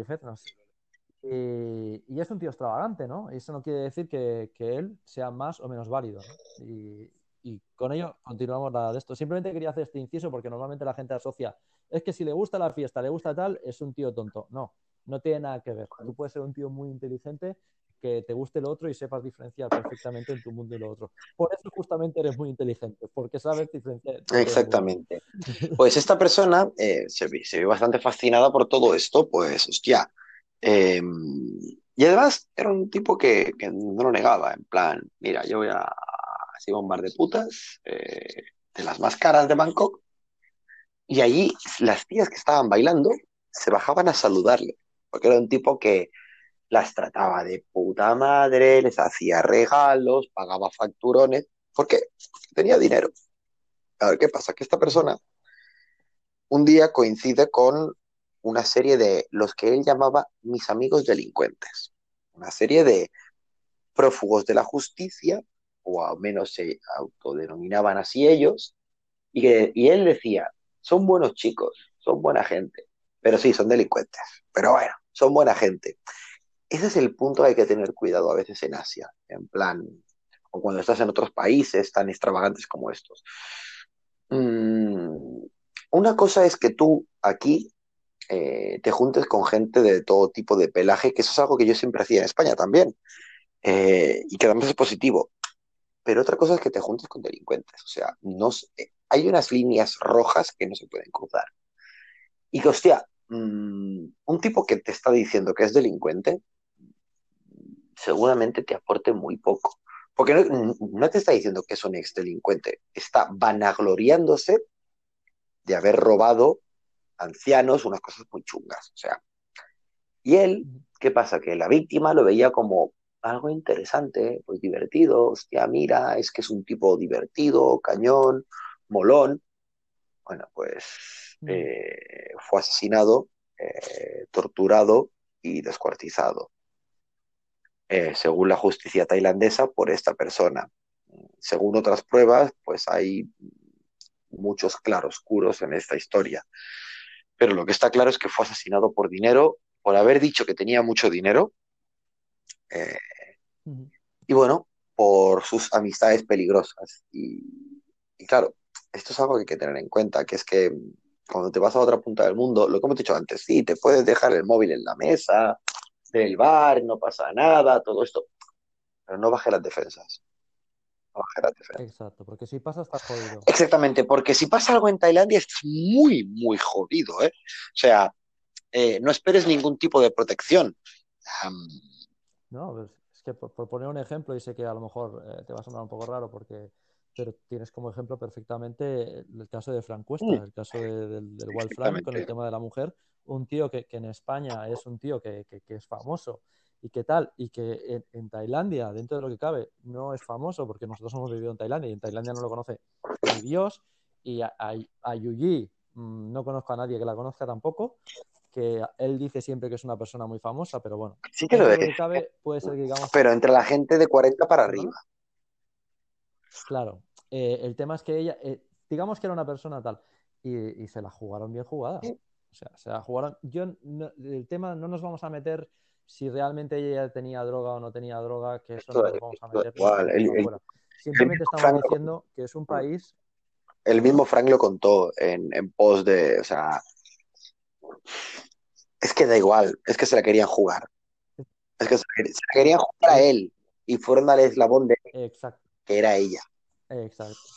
Entonces, volvemos a lo mismo. Eh, un tío como Fran de la Jungla, que dentro de lo que cabe habrá ganado mucho dinero en la época buena de tal, cuenta que tenía uno de los programas de, mayor visualización de, del, panorama de, del panorama de Discovery y el traducido a no sé cuántos idiomas. Y se la jugaron, tú que eres un desgraciado, porque comparado con esas personas, de la influencia que tú tienes, es, es, una mierda, no te esperes que, que, te vaya a pasar algo bueno. Y el momento que te pase algo malo, estás jodido porque nadie te va a ayudar. Y ya puede ser Frank Cuesta, ya puede ser quien quieras, que no, nadie te va a ayudar. Y es un poco lo que le pasó, lo que le pasó a este chaval, un poco que a lo mejor se confió y, y bueno, lo que tú dices, gente de, de un pueblo pequeño, gente que, que, no ha viajado mucho, se ha encontrado en una situación porque el tío sería un crack en lo suyo y, y bueno, sí. pues por desgracia una cosa te lleva a la otra, ¿no? Eh, al final, ¿el caso cómo ha quedado? Bueno, pues... ¿Están, ¿Está archivado? No, a ver, a ver, eh, esta persona, esta, esta persona pues eh, fue condenada a muerte y finalmente este año eh, le, quitaron la, le quitaron la condena a muerte eh, y la conmutaron a cadena perpetua, con lo cual en algún momento podrá pedir la, la extradición a España. No hoy, no mañana, pero en algún momento la podrá pedir. ya está. Así se ha acabado. Así se ha acabado la historia. Eh, hay mucho más, pero es que no vale la pena. Sí, evidentemente. Y además eres una de las personas que dentro de la prensa española, eh, para ser una noticia española, has hecho el seguimiento y creo que eres la persona más influyente dentro de, dentro de ese caso. Que, ese caso sí que tuvo mucho rebombo, mucho, mucho revuelo aquí en España. Y, y, salió muchas noticias y, y, se llevó bastante. Y muchas de las noticias que la gente veía en la tele salían de informes tuyos, que eso mucha gente no lo sabe, y salían de noticias tuyas y salían de, investigaciones tuyas, que eso hay mucha gente que no, que no lo sabe porque dentro del periodismo tailandés eh, eres una de las personas, eh, una de las personas, o diría yo que la persona más influyente que hay hoy en día dentro del mundo hispanoparlante allí. Eh, sí, al menos creo yo, y, y creo que es así, y, y, vamos, a los hechos me remito.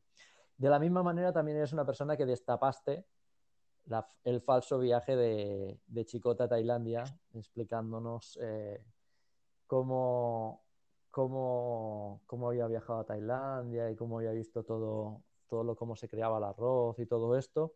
Y aparte tienen muchos artículos relacionados sobre temas de, de la noche en Tailandia y sobre temas de prostitución y trata de blancas y, y algunos artículos basados sobre esos. ¿Sí o no? ¿Me equivoco? Perdona que le estaba dando el trago al ron. no, no, no, no, no te equivocas, además.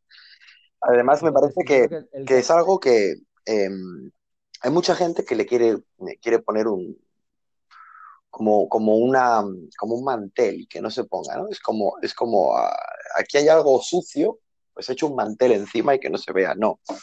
El mundo de la noche, el mundo de la trata de blancas, el mundo de la prostitución, hay que tratarlo y hay que tratarlo de verdad y hay que mostrarlo y, y ojo, no es blanco ni negro, que es que otro de los problemas que hoy hay, muchos, hay muchos más. Exactamente, es que otro de los problemas que hay hoy en día con la información es que nos quieren polarizar y las noticias falsas quieren polarizarte. Todo es blanco, todo es negro. No, es que no, solamente eso. El otro día escuché una cosa muy interesante que decía algo así como te quieren etiquetar porque la gente odiar a una persona es difícil, pero odiar una etiqueta es fácil. O sea, odiar a un machista, a una feminista es fácil. Odiar a un, machista es fácil. Entonces te ponen una etiqueta y es más fácil odiarte. Pues si te parece, Luis, del caso de cómo destapaste la trama del falso viaje de, Chicote y sobre eh, cómo opinas del mundo de la noche y cómo se, cómo se gestiona ahí, que creo que también puede ser algo muy interesante, lo dejamos para el siguiente capítulo. Y, y seguimos en contacto, ¿te parece? Me parece. Un placer tenerte por aquí y, y espero que nos veamos pronto, amigo. Una bueno, espero que nos veamos pronto, sí. No será fácil eh, por el COVID, pero lo espero. Bueno, seguro que no será para siempre. Un abrazo grande, tío. No...